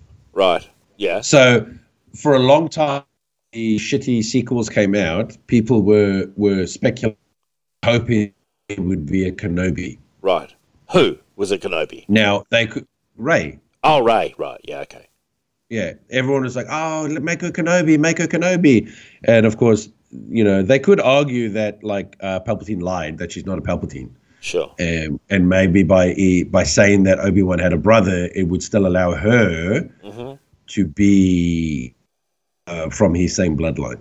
It's The- probably a backdoor thing in case they want to do something like the that. The fact that he like i'm a big, big believer th- these days i'm so cynical if they bother to mention anything in these kind of things they usually means they want to exploit it so that te- that tells No, me I, I, I, again, I personally think that's for for getting people to to talk about Rey and oh, maybe Rey is a Kenobi, Kenobi. because Obi Wan had a brother and blah blah blah. who gives a shit if she's a kenobi anyway i couldn't care less like what was she a palpatine i don't even remember what she was a palpatine you know so what um yeah so i had one other question oh yes before we leave the Obi-Wan discussion, Obi-Wanna? and what's yours? Obi don't wanna or something? No, uh, oh no, Kenobi. no, Kenobi. Um, explain Quinlan Vos, he was mentioned in this, and do you think he'll appear? And also, where can listeners find Quinlan Vos in the in the media? Uh, you know, what's he been in? Um, so basic, uh, Quinlan Vos, um, he's in, uh, I think one or two episodes of the Clone Wars, um, TV show. Uh, there was a comic book series, uh, from Dark Horse. Oh, so he's in the Clone Wars comics, so you could find that, him in the that essential featured him, yeah. and there was a final novel where him and Asajj Ventress uh, became lovers, and I think they both end up dying um, So, at the end of it. But he was basically a Jedi who kind of went like undercover Mm-hmm. um, and and um, fell to the dark side. oh right, And, Really? And, and then he was brought back to the light, but then he was kind of always, you know what I mean? He was always sort of walking that sure, yeah. that, that tightrope of of giving into um, Right. darker. Um, And so he's in the Clone Wars, though. So Clone Wars comics and stuff like that kind of stuff, you know? Like back in the day, the Essential Collection, the Epic Collections, you'd find him in there somewhere. yeah, yeah. So there is, as I said, there's a novel with him and Asajj Ventress, which um, I think I don't know if it's the last like non-canon book or if it's actually part of the Disney canon. I can't remember. Um, but yeah, so comics, novel, and as I said, one or two episodes of the Clone Wars. Um, Clone Wars animated And show. when when technically does he die? Is it somewhere before New Hope? In the Dark Era or whatever they call it? Uh, yeah, yeah, it would have been before the uh, New Hope. Um, it would have. Um, but again, I'm thinking the fact that he was he had his name on that wall. Maybe there's another retcon. I don't know. Yeah, well, he was like Quinlan's been here, which makes me think that it would be a good idea to bring in another Jedi into this whole scenario. Like to bring in another linchpin Jedi. Is he a humanoid, Rich, or is he an alien? uh, he's humanoid with uh, with uh, dreadlocks. You know what? I think I've seen this guy before. I reckon I've. I, I, I think I've read some Clone Wars comics with him in it because the dreadlocks makes reminds me that. Yeah, I think I have seen some stuff from him because I've read some of the Clone Wars comics. He was pretty cool from memory, if I remember correctly. Would you be a fan of uh, bringing him in to sort of support the Obi Wan franchise? Uh, as I said, I kind of feel like that's what the this TV show should have been from the start. Was you know because again, Quinlan Vos is you know a bit of a troubled. Yeah. You know, he he means well. He's troubled. Doesn't always think. So I feel like him maybe trying to find Obi Wan, you know, get Obi Wan's help or something like that, and inadvertently sort of brings, you know, the Empire to um, to Tatooine, and now Obi Wan's forced to like assist him, but again, he's got to do it in a way, you know, without being a Jedi, or you know what I mean. Uh, and just, I just think that could have been far more interesting and entertaining than what they're giving me right now. Although I, I hear you, back when Stu was on the show, we talked a lot about Obi Wan, and, and then Stu was the one who I said it's going to be boring if it's just Obi Wan on Tatooine prancing around the desert. And Stu said there's no reason he can't be out in the galaxy, which I love, and you hate, don't you? See, I love that he's out there doing stuff. Um, I wish it was more interesting. Well, you know, here's but- the, here's the problem with oh, you can just go gallivanting. No, he can't. Like the Empire rules with a with an iron fist. He is him and Yoda are literally yeah, the most wanted people Hmm. in the galaxy. You know what I mean? One, they're like famous Jedi, Yeah. and two, the Empire would have a massive reward. yeah, Um, and again, I mean, I suppose you could if he was smart enough, as I say, to disguise himself. yeah, but he doesn't even try. Maybe. But the fact that you have him walking around looking like a Jedi with his hood and Yeah. his drabby clothes, I just go and you know not even hiding his face. I just go. I just it's so stupid. Yeah, it's man. cra- Like, it's crazy. Like, like in, in on it. If I'm being honest, even though I enjoy it, it's a show that's riddled with flaws. You know what I mean? Like, even though I'm personally enjoying it, which is partly because I, I I like Star Wars, and you know me, I like a bit of Obi Wan, but it's got it's got so many storytelling kind of uh, like almost errors, errors, errors slash flaws slash bad decisions that you just do wonder sometimes what Disney are doing. Are they not? It's like they're not playtesting their fucking games. Like they just don't seem to realize they put this stuff out there, and you're just like, how did no one say to you, Obi Wan shouldn't be a pussy in his first battle, and Boba Fett shouldn't be a pussy? Like these are very obvious things, and yet Disney don't seem to get it, do they? No, and uh, that, that's why I said you can make your ca- you can give your character you can have your character lose and all that, but you can still like okay. There's a reason why uh, you, you brought up wrestling early on, right? Yep. Uh, the reason why so many heels, as they call the the bad guys in wrestling, win with underhanded tactics Yes. is to keep the hero strong. So the hero still loses, the baby face, the good guy, he still loses, but he loses because of un- underhanded circumstances, because of cheating. Yeah. You know, that's what you have to do. You don't make your character actually weak. You you implement something that causes him to lose that is not based on his skill. Yeah. Yeah. Do you know what I mean? And that's what I feel like they they should be doing, but they don't. They don't care if Obi Wan looks weak. They think it's I don't know. uh, They think it's good storytelling to just have him be this feeble, you know, uh, uh, PTSD ridden guy who just can't, you know. Yeah, the, the thing with that is though, like I don't mind a little bit of that, but there's too much of it. We're three episodes in. Like you don't need it to be so long. Unfortunately though, Rich, I don't think they've got enough story, so they've got to stretch. They're not very ambitious, Rich. They don't want to give us nine episodes of really great content. They want to give us maybe really two to three episodes and stretch it out across seven to nine. And that's how they do it. I I, I, completely you. I think this I think this is only six episodes, isn't it, or something like that? Like I think like it's that, quite yeah. a short. Yeah. But I disagree with um, the the comment that Tatooine is a dangerous place. Mm-hmm. right? I mean, look what happened to Anakin's mother, Mm-hmm. right? Abducted by sand people and, you know, Yeah, tortured and, and basically killed and all that.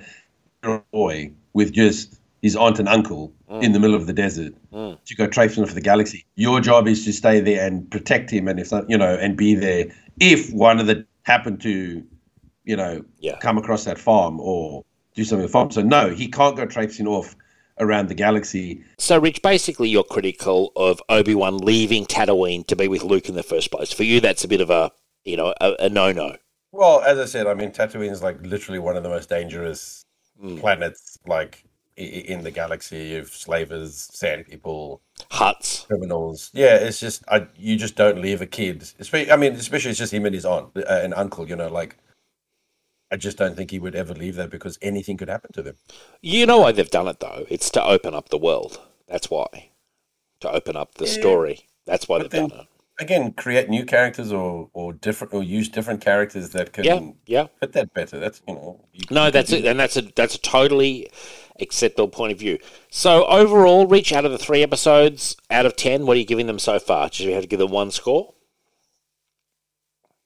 There's three episodes. I'll give it three out of ten. I'm going to give it so far a six out of ten. Um, now, which t- shows you that I don't actually think particularly highly in general of the Star Wars shows. When this is one of my favorites, and it's not super high. Honestly, I think um, Mandalorian season two is better than this. That's probably my favorite. But I found Mandalorian season one very boring. I found Boba Fett very disappointing. Uh, I think that's all the shows they've been, haven't they? I, I don't know what else there's been. Obviously, there's the Andor show coming, Rich, which is apparently going to be several seasons and um, really go into a lot of detail about the Resistance um, prior to, which could be interesting actually. Like when I think about it, like the idea, not maybe not Andor himself, but the Resistance itself is interesting. Like it was interesting to see a Resistance member. She was a Resistance member, wasn't she? That the woman who helps them in this episode, latest, episode of Obi Wan. Yeah, I, I, I would assume. Well, I mean, I don't think the resistance is fully formed yet, but she's definitely someone who is against the Empire. Yeah. Yeah, yeah interesting. Um, now, Hayden Christensen will appear as Darth Vader in the Ahsoka series as well, Rich. Um, so that's inevitable. I think they're going to use as much Darth Vader as possible. He's one of the most popular characters. So, Well, I it, it, it can only be flashbacks. yeah, good point. That's a good point. Yeah, The the Ah- the Ahsoka series is in the Mandalorian timeline, which is after Return of the Jedi. So. true. good point, Rich. Yeah, he's uh, been uh, he's supposedly redeemed by that point, isn't he? Not only dead but redeemed. He's a Force ghost dancing by the fire at the end of Return of the Jedi. cool. Yeah, so you know, yeah, who knows in what form uh, he will appear? Uh, either flashbacks as Darth Vader, or maybe it's a, for some reason a ghost as this Anakin who decides Yeah. to talk to Ahsoka, but not his own son or daughter or whatever. Who knows? I don't know. Doesn't even come to his uh, his own uh, uh, um, grandson and say, "Listen, buddy, don't fucking do this. Uh, I, I made a mistake. Please don't, uh, don't don't don't destroy our family." No, he didn't do that. Um, yeah, so in, in essence, it's a very mixed review on the Obi Wan show so far. You've certainly, I think, come in with some pretty dark glasses on, Rich. I've been a bit more hopeful, but neither of us are saying it's the world's greatest show. You know, that basically, in essence. And that's the first episode of Obi Wan. Oh no, Kenobi! Now, uh, Top Gun, uh, more happier news. Top Gun Maverick sets a record for both a Memorial Day weekend and Paramount Pictures in its domestic opening. People are saying this really is Tom Cruise's last great movie star. Um, Yeah, it's getting a lot of good reviews. So. yeah, um, it's great. I mean, I fucking love the original. So it's great to see Tom Cruise has come back. This movie's been so delayed, and it's a big hit. It's exactly what the world needs right now, frankly, as far as I'm concerned. Bit of good old patriotic pride, fly the flag, and Tom Cruise in Top Gun. That's exactly what we need, frankly. And we've been too long without it. And I'm very happy to see that it's doing so well. And in fact, looking very forward to seeing this uh, movie. What about you, Rich? Are you a Top Gun fan?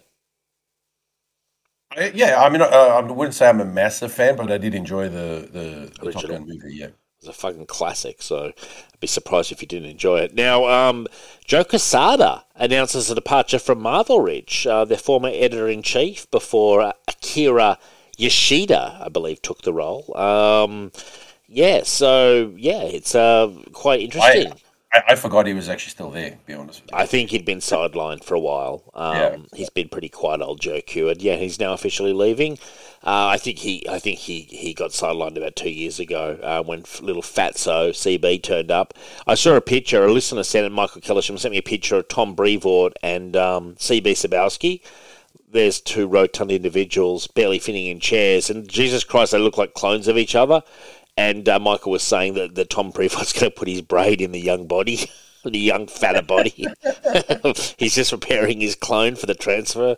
Um, yeah, it looked really like they are two clowns. Basically, you know, it was. I really almost put. I'm almost put the picture up on the Seal of Doom feed saying two clowns, and I think I will do that actually, because it's exactly what they are.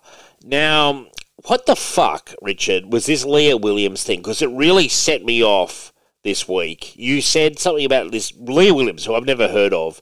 Apparently, she's an X-Men writer of some some title somewhere. And am I right in saying, Rich, that she called Chris Claremont a racist? Is this correct? Uh, yes. So uh, apparently she was looking for a bit of clout on, on Twitter, I believe, and Right. she decided that um, she would uh, go ahead and call Chris Claremont racist. Because But what has Chris Claremont ever done to deserve this? Like, what what was the, Well- what was his crime? he exists and he's a better writer than. He's fucking far better than much Lee all- all- Williams. Well, I was going to say almost all the people writing uh, uh, comics right now. I'd say Chris Claremont beats any Marvel writer hands down working right now easily, based on his what he's achieved over And- many years. her examples was uh, the one time that uh, Kitty Pryde used the N word. and she she cites it Um, without context at all. Where Yeah. and I and I did my research, Leah Williams. If you're listening, firstly, you're a fucking disgrace. So there's that. And secondly, um, I went and did my research. I, I got the episode of Marvel Unlimited, God Man, God Loves Man Kills.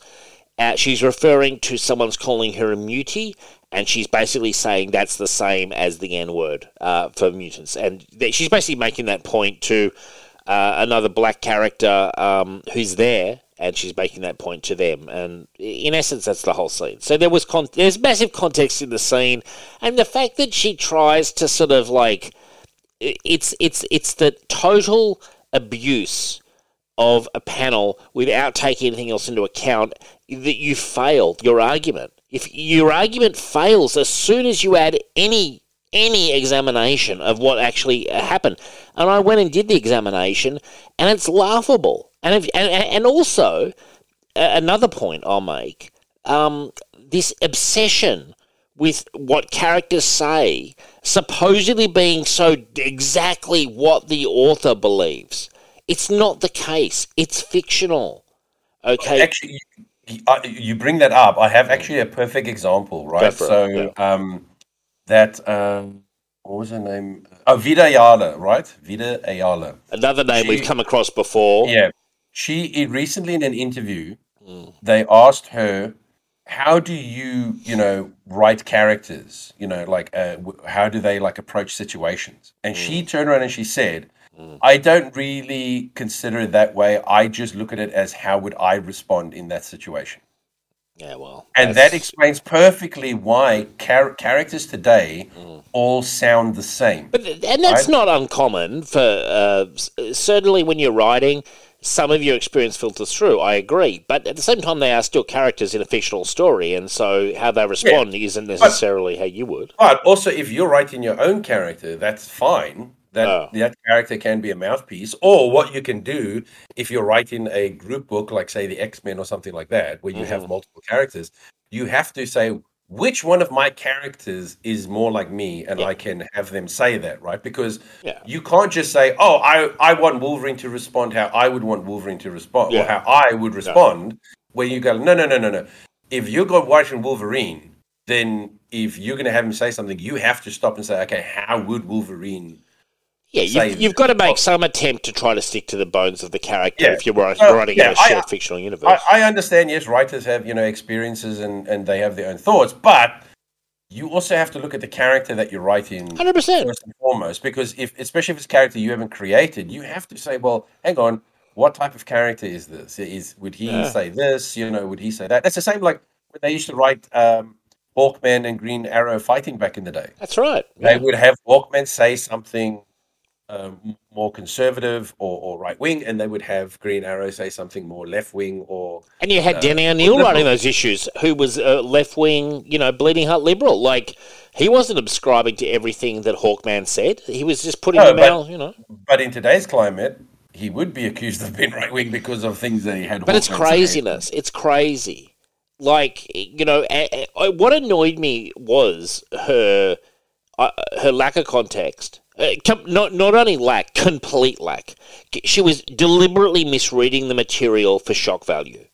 That was what yeah. she was doing. She was deliberately oh, doing that. Yeah, but but her second reason mm, as to why he was reason. a racist is because of the Hellfire Club and the fact that they look like plantation. And owners. again, she misunderstands what is a mind manipulation slash mind rape scene by Mastermind of Jean Grey. That's the whole point of the seduction slash mind manipulation. The baddie isn't Jean Grey. It's Mastermind, who is now now baddie. Uh, you know, and he's out to cause havoc. And he gets more than he bargained for, but like that's the baddie being a baddie. Can I say that? Yeah, but again, of what is so wrong with a bunch of villains looking like plantation owners? I mean, it helps with the look. Well, it was a period. It was a period piece. She thought she was back in time.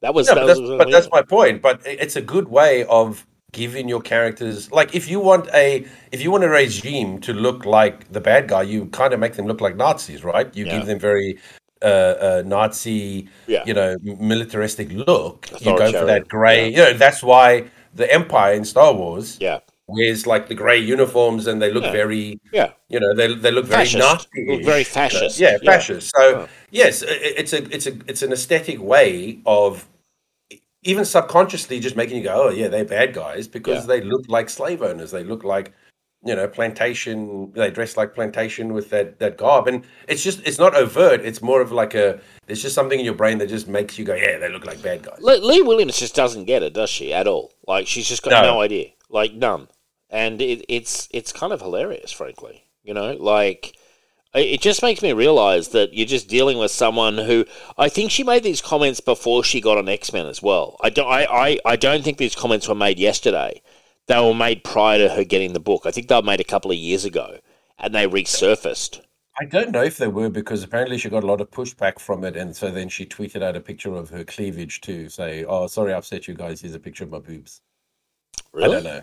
I don't know. I, I, it sounded to me like it was re- not, uh, not. What not what has that got to do with anything though? Uh, it's just her way, I guess, of being funny. She's just a comedian. Like whatever. Like she's a joke uh, for her comments, and and believe you me, whatever shitty fucking X Men book she's writing, you know, in, in this current iteration of X Men, which suck. Um, you know, I just I roll my eyes at that. That she's taking shots at Chris Claremont, and I I tweeted her and said, why don't you remove yourself off the books? Because that's the house that he built that you're fucking operating in and so has every X Men writer ever since Chris Claremont left the title. And and frankly, it's a it's a disgrace what she what she actually put out there and said. She should be ashamed of herself. Now, Well, I mean, you know, he's he's the guy that made X Men a household name. Like, Totally, you know, totally. Let's be honest, the original X Men were not were not household names. they were cancelled. They, were became- cancelled. Yeah, they became a household name when Chris Claremont re hundred percent. revamped the book, and they became And, this, this and that's not a that's not a controversial view. That's not a hot take. That's the truth. Mm. And, and Marvel sales numbers will tell you that. And he'd be anni- his sales numbers would be annihilating whatever Lee Williams is bringing to the equation on fucking X Factor. Um, yeah, it's a joke. Now, Gotham Knights had a new trailer. Rich uh, Misha Collins from Supernatural is playing Harvey Dent. Um, and it's a whole new generation of Batman heroes and villains, Rich. And I believe without Batman. Remember, this is where Batman's dead, apparently, which is interesting. I watched the trailer. I. Bleh. Yeah. The only good thing about it is that Chuck's getting some, some money from it because they're using some of his characters. That's about. I don't know. thing. I don't. It's really weird because Harvey Dent comes across like a like a detective in this, um, and it's just really weird because I mean, if this is supposed to be like Batman operated for a long time and he has a son, and then I'm like, okay, but then what? There was never any Two Face. Maybe Two Face never turned into Two Face. I'm sure he Yeah, will in well, this. Well, then it's a very yeah. This is a completely alternate uh, timeline. Um, um, Elseworlds. Um, uh, It's definitely an Elseworlds. Like it's definitely altern- alternative.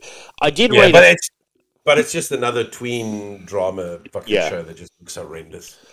Well, I'll probably check it out though, regardless. Um, now, I did see this. Uh, funnily enough, talking about Two Face, in one of the flashback comics we did this week, there were in the letters page they mentioned Two Face, and apparently, back in the past, back in the '60s, he'd been cured and been reformed, and his face was all whole again. But then what they did was they then went and re-figured, re-damaged his face again, and his disease came back.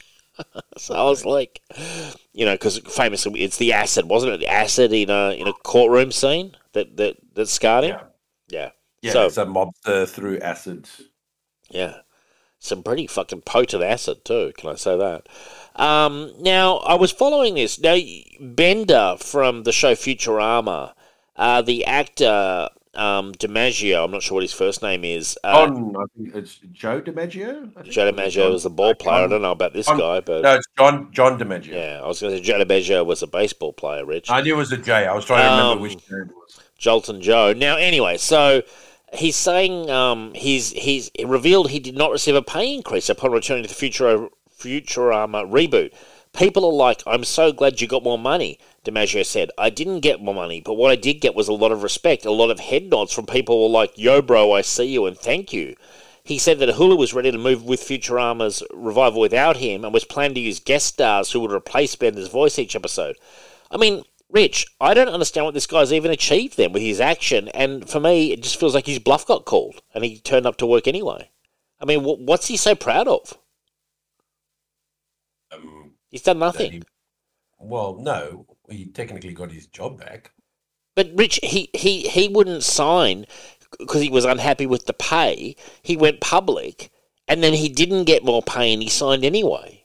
That's all he did. He he buckled on the the, Oh. pay, the, the pay I, I thought I thought that he wasn't that they would that they would bringing him back. No, he wouldn't sign with it originally because he was unhappy with his pay, and he then went public, and Okay. there was a there, there was a massive assumption on behalf of the internet who was rallying around this fucker guy who I've never heard of that um he he got paid a lot more money and people and some people were even bitching and moaning like did you get pay increases for the rest of the cast too? Like people are never happy. And anyway it turns out he didn't get paid more. He just buckled and signed up anyway. Yeah proved that they could do this you know it's very obvious to him that he was replaceable and, and then he quickly signed on because I guess his career needs this. And I'm just, but people are still praising him. Like I'm like, he achieved nothing. He he literally achieved nothing. His actions achieved nothing. He's lucky to have a job. Um, I don't understand why people are praising him like he achieved something noteworthy. If he'd held his ground, and you know, then you would at least say, well, here's a guy who, who fucking showed some balls and didn't sign. But he completely buckled. Like Disney completely fucking he blinked. You know? Am I am I wrong here or am I crazy, Rich? Well, I mean, if that, yeah, if that, if that is the That's it, man. thing, That's unless, well, unless he did get a pay increase, he's not allowed to say that he got. A Well, the, I thank you. I also thought that as well. I mean, there's. I mean, who the fuck knows what this guy got paid? Um, could turn say, "Listen, we're going to do it, but we, you need to sign this confidentiality yeah, thing, and and you have to say that you just got normal pay." yeah. I know. Well, anyway, I mean, are you going to watch this show, Rich? Because I know some people love Futurama. I mean, Uh no, I, I I enjoyed Futurama for the first couple of years, but I I kind of fell off of it many many years ago, and I've never gotten yeah. back into it. It's it, but it's been cancelled for ages, hasn't it? Like, it's been absolutely ages since Futurama. I- It's it's similar to like Family Guy, where it's like a show that keeps getting cancelled and then brought back or something. It's right. Okay. one of those weird shows. Right. Okay. But I think it's been cancelled longer than Family Guy, which seems to truck along pretty nicely. Well, I Um, know it was cancelled once, and then it came back, and it got cancelled again, and obviously now it's coming back a couple of years later. But yeah, as I said, it's, it's just one of those shows that like seems to get cancelled, then come back, and then get cancelled, and then at some point goes someone goes, oh, let's do that Futurama again. Yeah, I assume it's got some sort of a fan base. But anyway, um, we'll we'll keep our eye on that. Now, I've got one more question about Obi Wan. When he turned up at the spaceport, was that a clone trooper we saw begging? Because I thought I saw a clone trooper's uniform, and this guy was like legless or something, and he was begging. Was that a clone Yeah. trooper? Yeah, yeah, there was a little cameo for Temuera Morrison. Oh, was it Temuera Morrison? I didn't even realize it was him. Okay, so wow, so the clone trooper, because the clone troopers got jettisoned in the end, didn't they? Uh, the stormtroopers they replaced them with regular humans or something. Isn't that correct? Yeah. Okay, well that's that's interesting. Um, I, got, I, I still I still need to get used to hearing a um a woman's voice coming out of a, a stormtrooper's helmet. what? Because they didn't used to have women stormtroopers, and now they do. Is that right? Well, yeah, not in the original um, movies and, and stuff and all that. Uh. Um, uh, but I mean, it does make sense. But it's just so weird because obviously they look exactly the same. You know what I mean? Like yeah, yeah, yeah.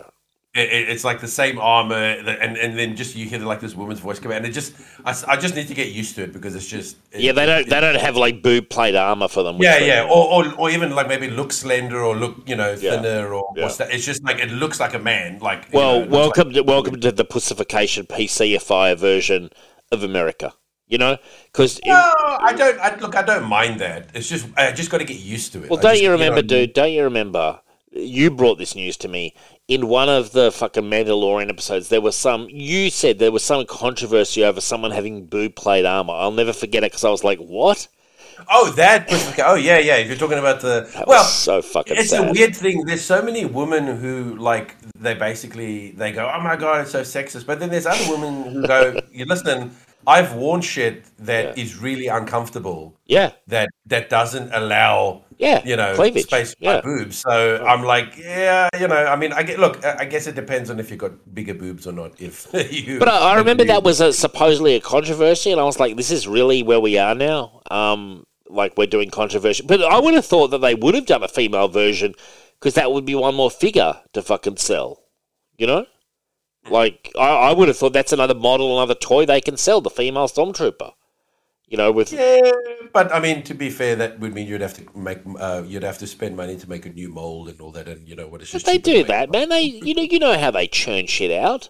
Yeah, but I mean, stormtroopers. It's it's just easy to all have the same frame, and you can just paint them different colors or add a design and all that sort of stuff. You know, I mean, look, companies are cheap. You know, companies are cheap. Yeah. Uh, am I right in saying that the toy market i it's completely collapsed, hasn't it? Like you know, for so long Star Wars dominated it. Has that has that market just collapsed? Um, I think it has, but I think it's also got to do with maybe also like the quality of of of toys and stuff Mm. and all that. You know what I mean? Um, I don't understand the Funko Pop thing. Like I've seen people that have like hundreds Oh yeah, of like Funko Pops, and I just go, I don't get it because that is like, oh, okay, I, I take my head off to the fucking guy who came up with it, oh who yeah. literally just used one mold.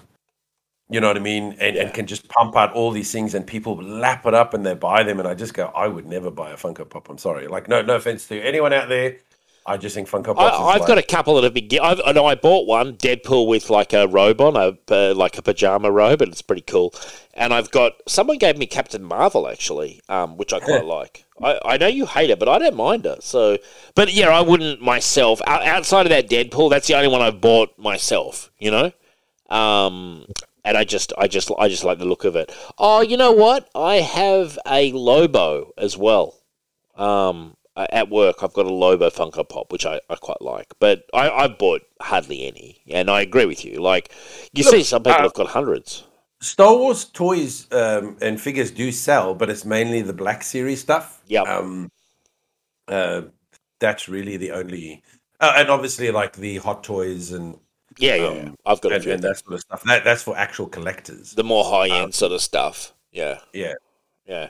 Well, there's there's hot toys, and then there's like the really expensive. Like I've got the cheap ones, but there's the really expensive ones as well. You know, for the for the big earners. You know, for the whales.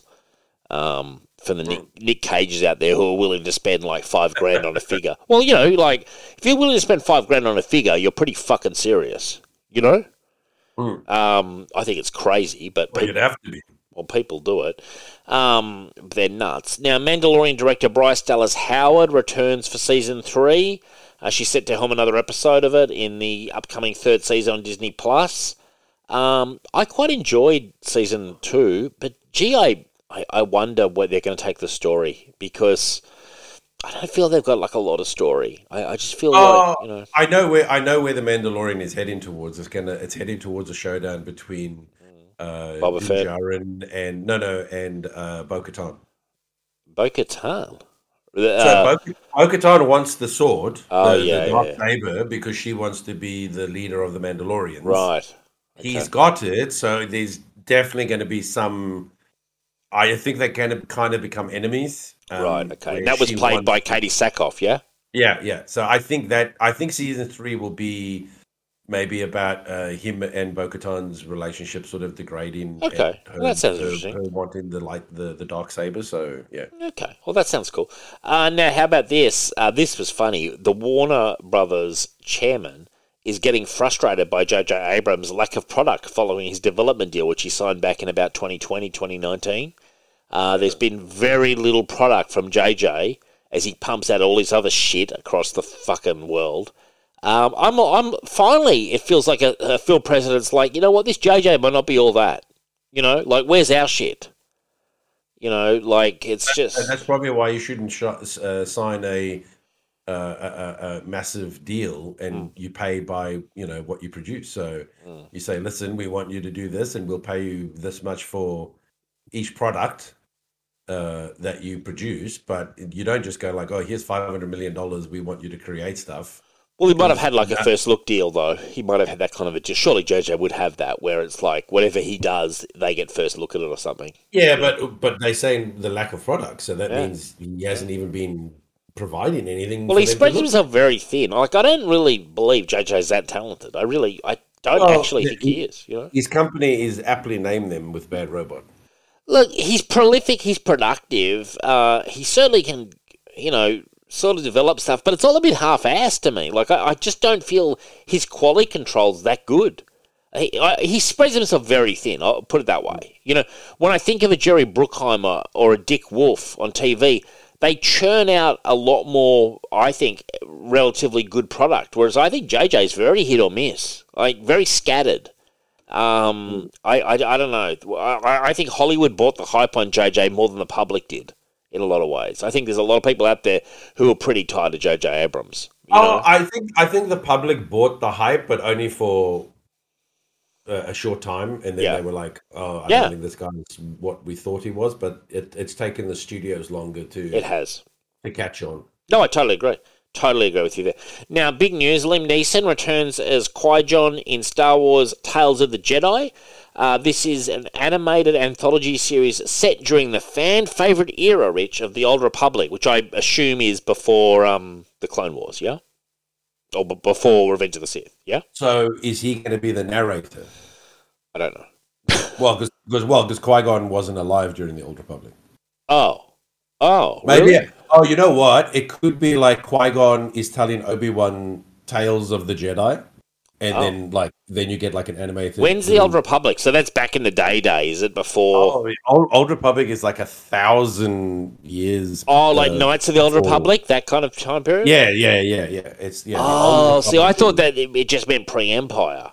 Like, Well, I don't know if it, no. Well, I mean, everything's pre-Empire that happened before that. But if it's the Old Republic, then I would assume that it's him, uh, maybe just telling Obi Wan a story of the Ah. old Jedi, or maybe when they mean the Old Republic, maybe they mean the Republic before the Empire, as in. The, I see. Anyway, are you looking forward to it, Rich? The animated, I am. Um, I haven't seen anything about it, so um, I, I'm I would love to see more Qui Gon, and um, I'd love to hear uh, uh, Liam Neeson's voice Yeah, uh, telling yeah. tales. And, and you know what? If it is a anthology thing set in the Old Republic, um, it's got my curiosity peaked. But again, it's Disney, so yeah, I knew that was going to come. You were going to drop the hammer at some point, then, Rich. You know, they they do have a bad track. eh, Do you like Rebels and Clone Wars and all that stuff? Um, Bad I like Batch? I like Clone Wars. Um, Bad Batch is all right. Um, uh, Rebels.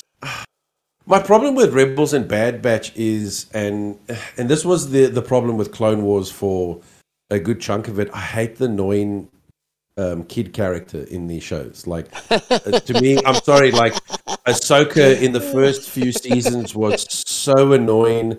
Ezra was is so annoying. No, I, I hate I hate it too. Yeah, I hate Um, it too. Omega in uh, Omega, Omega, whatever, is so annoying in Bad Batch. I'm just, I'm just so sick of them yeah, including these annoying kid characters in all of these yeah, um, I hear these you. animated shows. Unfortunately, I get it. I get it. They're like, oh, it's for the, you know, it's the Robin. It's it's for the kids to latch onto and Sure. and see themselves and all that. But I'm just like, okay, cool, but maybe don't make them so annoying.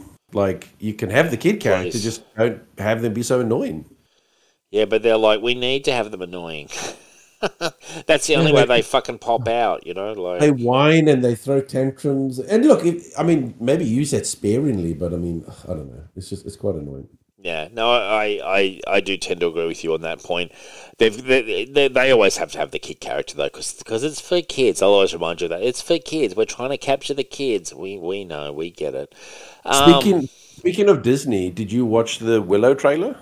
no, well, I heard Right. it was any good, It looked pretty mediocre to me, unfortunately. but frankly, I thought the fucking movie, the original movie, was mediocre too. I never, I never liked it. Uh, the original movie was fun. I didn't like it. I always thought it sucked. Actually, fair enough. uh, it's. It, did I see Warwick Davis is in it? Um, again. Yeah, well, Val Kilmer won't be in it, sadly. So Well, Val Kilmer can't talk anymore. You know. no, no, that's what I'm No saying. He won't, he, he won't be in it, but uh, it didn't look very good. No, that doesn't surprise me at all. Um, I would have been surprised if it did look good, frankly. You know, that would, that would have been. Oh, sorry, hold on. Drop in the mic. This isn't a drop the mic moment. Sorry. Oh, sorry. Hold on. Can, can you hear me? I can hear you. Yeah, I can, yeah. There we go. I can hear myself now. Yeah. Sorry. Sorry for that. That was that was my own. My I, I, I literally dropped my phone and fucked up my mic. I did about three things wrong, all in one, all in one move. It was it was almost impressive. It was almost Jedi like Well what I did. Well. There was a complete failure. Um, yeah, and like yeah, I'll, I'll be honest. I, I, I did not like Willow. I've never understood why people liked. it. I thought it was really kiddie and fucking lame. I, I tell you what, I preferred The Princess Bride. Uh, that's a good movie. You know, Oh no, hands down, Princess Bride is one of the one of the best movies Yeah. slash books like ever made. But I, I, I enjoyed Willow. I thought Val Kilmer was fantastic in Willow. Yeah, I don't know. I just never really dug it. Um, now, my God, uh, Dwayne the Rock Johnson really is starting to pump up the hype for Black Adam. I mean, I tell you what, if this movie doesn't do well, it won't be the fault of the Rock, who has done everything he can to hype Black Adam. It feels like for years, for fucking five years. The premiere is coming, or the tra- sorry, the trailer is coming on June 8. He marked his up- oncoming arrival with a photo celebrating one of the film's most important scenes, the moment when Teth Adam earns his throne, and he says, For the millions of you who know the Black Adam mythology, and I question if there are millions who do know that, you understand the meaning and power of this throne. I made a promise to myself that I wouldn't sit on it until we shot the actual scene where Black Adam has earned the right to take his sacred place on high. His throne is a big deal. I mean, what do you say to The Rock? I mean, he's so high on this Black Adam. Is Black Adam really that good? I mean, I've, I mean, he's okay. The only thing I can say to The Rock is uh, Is what? is uh, You're not feeling it? that's, uh, he's so tiring the way he carries on with this Black Adam. Seriously, he, he he he really fucking wants this, man. Like he's hyped mean- this.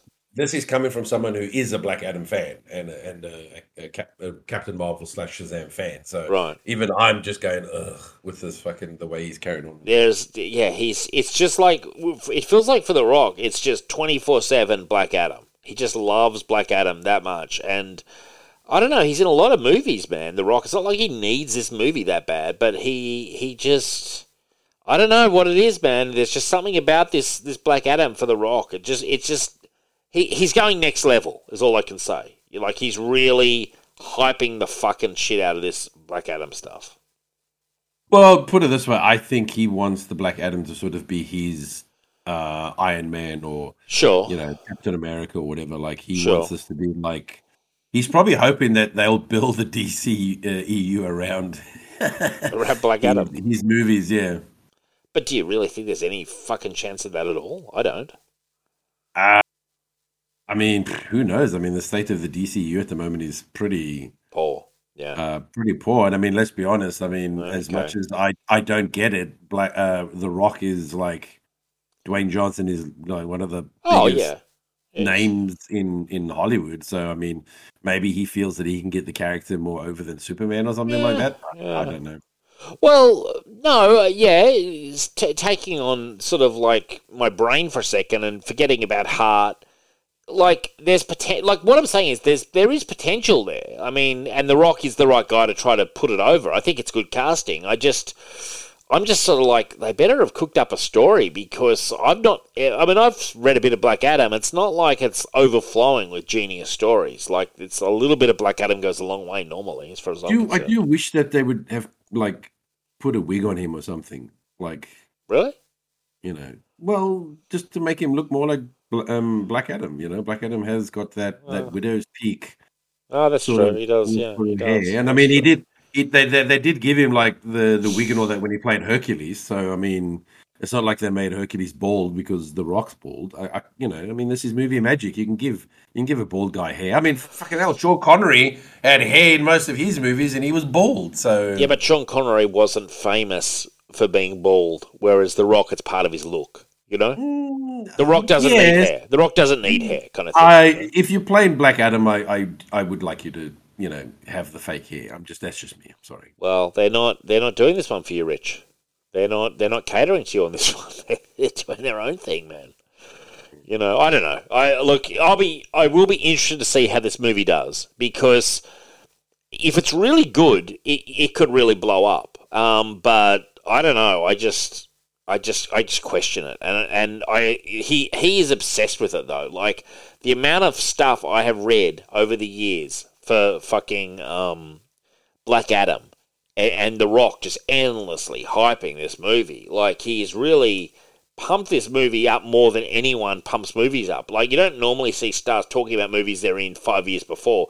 The closest I can think of is Ryan Reynolds with Deadpool. You know? But to be fair, this movie wasn't supposed to take five years to make, though. So No. Well, what movie is Rich? You know, really, at the end of the day, like what movie should take that long? You know, like it's it's crazy how long the fucking thing's taken as well. That's another thing. Well, I mean, there, there were the delays, and then there was also the COVID. You know, two years of the COVID and stuff and all that. So you know, mm. it, it it hasn't helped. So yes, I mean, he has been hyping it for a while, but I mean, he's mm. pretty much had to, and because I'm sure he wants to keep like the interest and the hype um, going for a movie that sort of kind of got delayed for like five years. So Yeah. Got a question for you, Rich. Um, Mara Jade. Uh, now, I know she's in Mara Jade, the Emperor's Hand, and the Legends. What other Star Wars stuff is she in, like in terms of comics? Is it Shadow of the Empire that she's in, or, or what? Uh, okay, so Mara Jade is predominantly in the novels. Um, Ah, right, the- okay. the- there is one old uh, PC game hmm uh, that she's in. Right. I think could be Dark Force. Is she is she during the Empire or just after the Empire? Europe. No, no, no. She's she's during the Empire. Oh, um, okay. Right. Okay. So she was uh, basically the um The Emperor's Hand. the, the Emperor's assassin, Gotcha. Okay. So. and and he, and he picked her because she did have um you know she she had like you know she was strong with the Force, but he didn't really like train her Yeah. in the Force just enough to sort of like make her efficient um at killing people, but not like oh I'm force pushing people and Right. force jumping, just enough for her to sort of maybe use that sort of like feeling, you know, and and just make her a slightly better fighter. But um, she wasn't like she wasn't like the Inquisitors and shit running No. around with like a, a lightsaber or anything like that. Okay. All right. No, just just a question because I'm often looking to see what good comics are and stuff. But there is a comic called The Emperor's Hand. Um, Again, that the comic is based on the novel. ah, is- oh, right. I see. There's an original novel. I got you. Right. I see. Yeah, so that's why I said she's predominantly in the novels. Uh, she starts off as someone wanted to kill Luke. Uh-huh. Um, then after the fall of the Empire, she kind of goes on to be like a smuggler and uh, like a bit of a pirate and stuff and all that. Right. And then um, eventually, uh, her and, and sort of Luke kind of, you know, uh, ha- ha- have a relationship. You know, Uh-huh. it's one of those like Okay. uh, bad girl, good guy relationships, and then basically she becomes, you know, he trains her, she becomes a Jedi, they marry, and, Oh. and then they have a kid, Ben Skywalker. Really? Mm. Oh, okay. So she becomes like his wife. Yeah. Oh, I didn't realize that. Okay, right. I knew that they had some sort of relation. I didn't realize it went that far. Okay, all right. Um, now Warner Brothers is apparently too deep in the Flash to even consider recasting Ezra Miller. Well, fucking no kidding, because the movie's been shot and finished, and he's the Flash. Yeah. Like Jesus. It's in the can. Like uh, you know, sometimes you just look at these articles and it's like, no shit. Like, Although, although you could actually, in a sense, recast him for the future because what you could do oh, you is could definitely do that. Yeah. whatever the ending of the movie is, you can kind of reshoot the ending, but then bring in a new actor, like after Yeah, you could do that. Sure. what, what whatever you know flashpoint effect is supposed to happen. Yeah. When it all like it gets repaired or or you know he fixes it, you Mm. can then come back and then he's a completely different actor. So you technically could recast him for the future. Oh, and I think you, they if will. Maybe reshot the end of the movie, but they can't recast him for the movie. No, that that would that would cost so much money. Yeah, no, it, yeah. I mean, it's, it's is it technically possible with technology? Yes, but are they going to do it? No, fuck no. But I think this might be a movie that gets uh, rushed to um, streaming. Oh my god! Like it's just like get it out. Like finally, please. I mean, I'm sick of I'm sick of hearing about it. Like I'm sick of doing stories about it. I'm sick of the whole thing. Um, now I had a big Conan thing here, Rich. Uh, this is about we all know the original Conan the Barbarian movie. Oliver Stone uh, had a writing credit and wrote the original screenplay.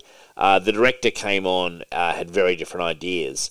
Um, but I want to talk about briefly some of Stone's uh, preparations. This is pre Platoon. The rough draft of the Platoon screenplay was going around Hollywood at the time.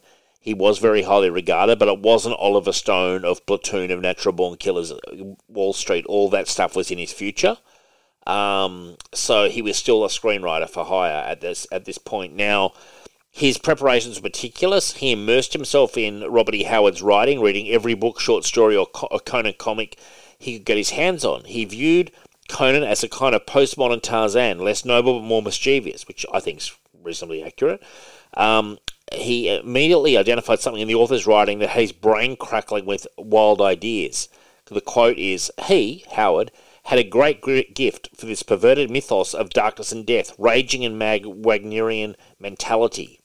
He later recalled noting the way the author conferred a science fictional quality in his work that opened up a realm of world building possibilities.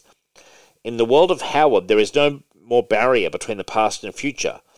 That inspired the most striking difference between Stone's script and the one Milius shot, John Milius, with the former, Stone, opting to set his movie in a post apocalyptic Earth that's been so ravaged by the effects of nuclear war that it's become it's come it's come to resemble something from medieval times. I made the same kind of outward journeys and returns, suggesting that thus that all the spectator saw could very well occur in the future. Stone saw Conan not as a medieval fantasy, but rather as a post apocalyptic tale for the ages. Um, his enthusiasm was not limited to the source material either. Um, by then, uh, Schwarzenegger had been signed up to star as the hero, and the writer was rather smitten. Taking several of Stone's, uh, oh, sorry, Howard's stories as inspiration, Stone pushed his imagination to the very limits, infusing his script with his own burgeoning fascination for cloning and DNA, another reason behind his desire to set the film in a futuristic nuclear wasteland, which would serve as a breeding ground for many of Conan's deformed and terrifying adversaries. The result was a reported four hour epic that shared many similarities with the finished film, yet regularly went on chaotic but vividly realized tangents. During a final epic battle, Conan would decap- decapitate Thulsa Doom only for the tentacled serpent god of Set to rise from the group and scoop up the defeated sorcerer's head.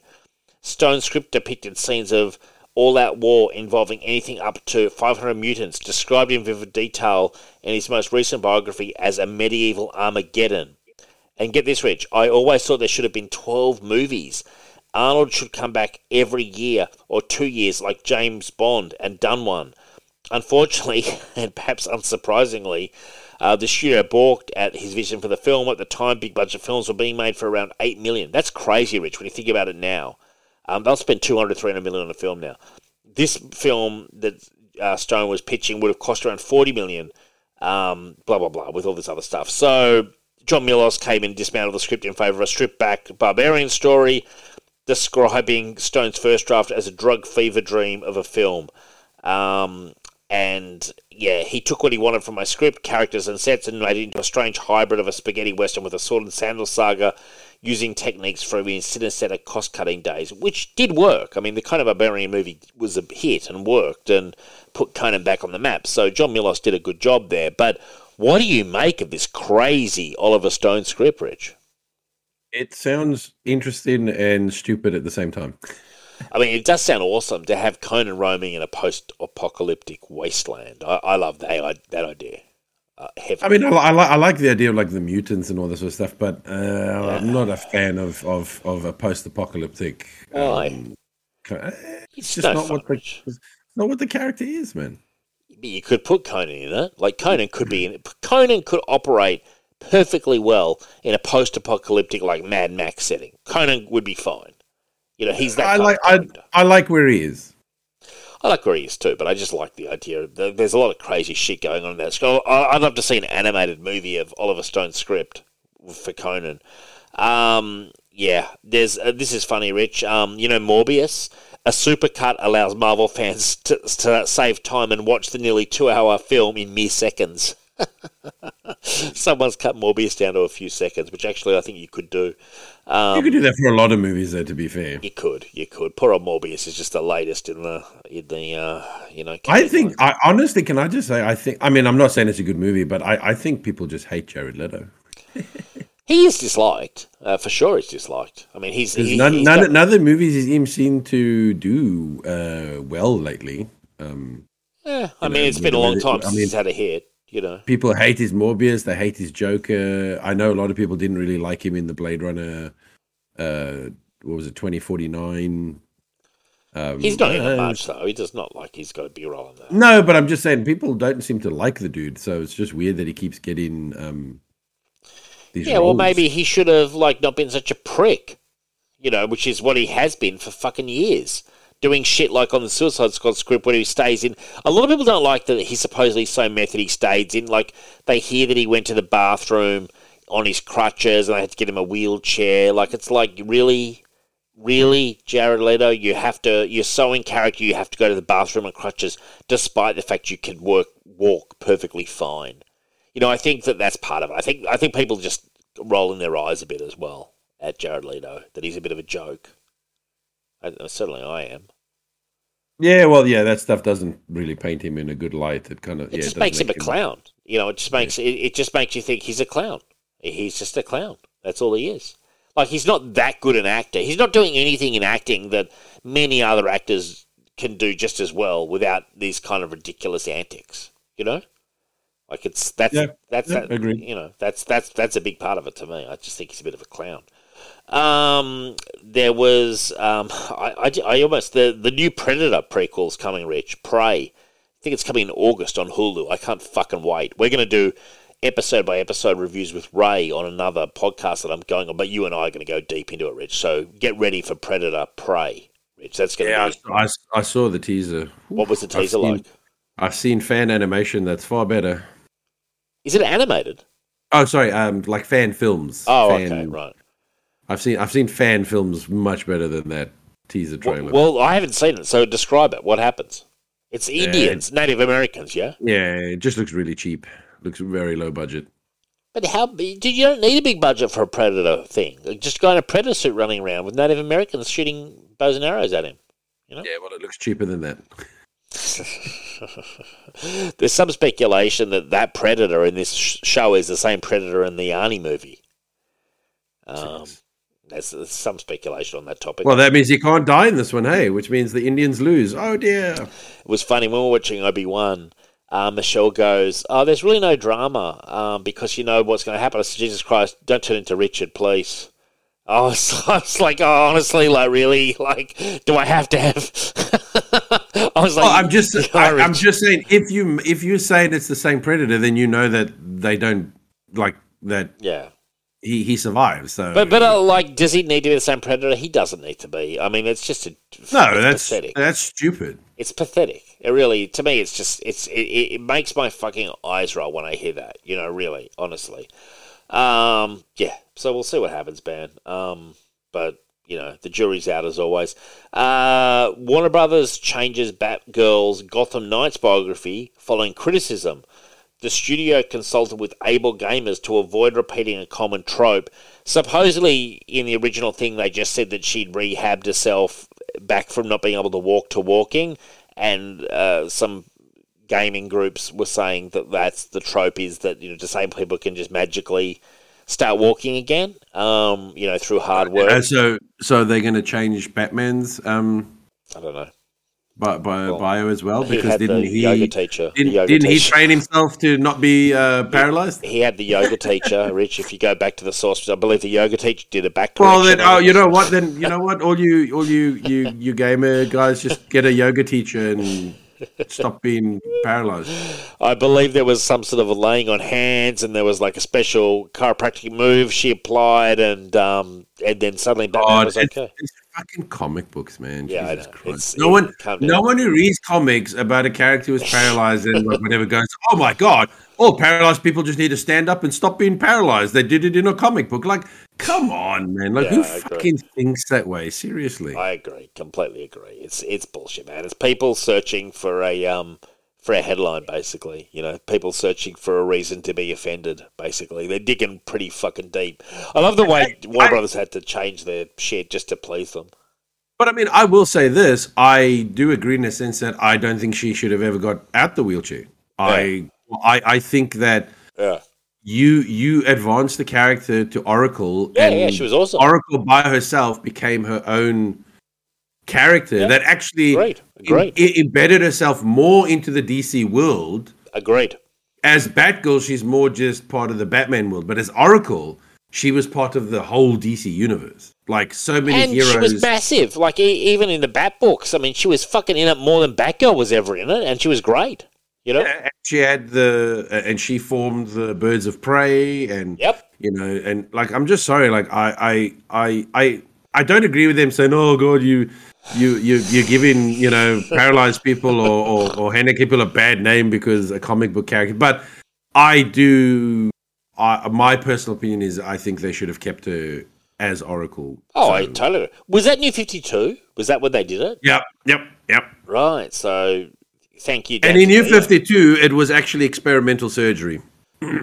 Yeah, yeah. No, I know. There was there was some. She's got like some sort of implants or something in it. Yeah, isn't it Like, wasn't yeah. just like, oh, I decided to exercise and then I could walk again. No, no, I know. Well, they, I believe they copped some criticism for that uh, at the time. Um, I think it was a very controversial moment for DC when they actually did put Batgirl, uh, sorry, um, what, what's her name, Barbara Gordon, back in on her feet, so to speak. And um, I believe there was some quite some controversy at the time when that did happen. Um, Again, it's because you didn't reboot the world. Like, the New 52 was a, a stupid, weird soft boot Mm. where it was a reboot for some characters, but then other characters, they kind of continued where they were. And, Yeah. You know, and as I said, I she should have stayed as Oracle. It was so no, I agree. interesting Yeah, I think I think Oracle was a great character, and it's not like there aren't a ton of other Batgirls and other fucking you know they, they've got Cassandra Cain, they've got Stephanie Brown, they've got replacements for that character. They didn't need Barbara Gordon. You know what I mean? People had filled that slot, and she was doing great as Oracle. So it was weird. It was like, well, you, why are you cluttering up the Batgirls and taking away Oracle? It made no sense. Oh, I mean, it's the same. They, I mean, I don't know. There's there's all these wrong decisions. Like she should have never been Oracle. Barry Allen shouldn't have come back as the Flash. Like it's a lot of weird decisions. I But, mean, but there's Barry right Allen decisions, came back prior to New Fifty Two in Rebirth. No, I know, but like the the problem is is you already had Wally as the Flash. You had established Wally as the Flash for decades. Yeah. There was no need to bring back Barry Allen. I agree. Like, I agree. It was so unnecessary. That was your boy Geoff Johns, though. No, I know, but I mean, I believe, but he was tasked with that. But I don't know if it was like his idea to do that. I don't know. Be Could be. Get, it'd be interesting if we could get Geoff Johns on the signal, wouldn't it? Oh, I'd love to get him on. Like it'd be fucking great. Like that. You know what? I should actually try because you know what's the worst you're gonna get? No.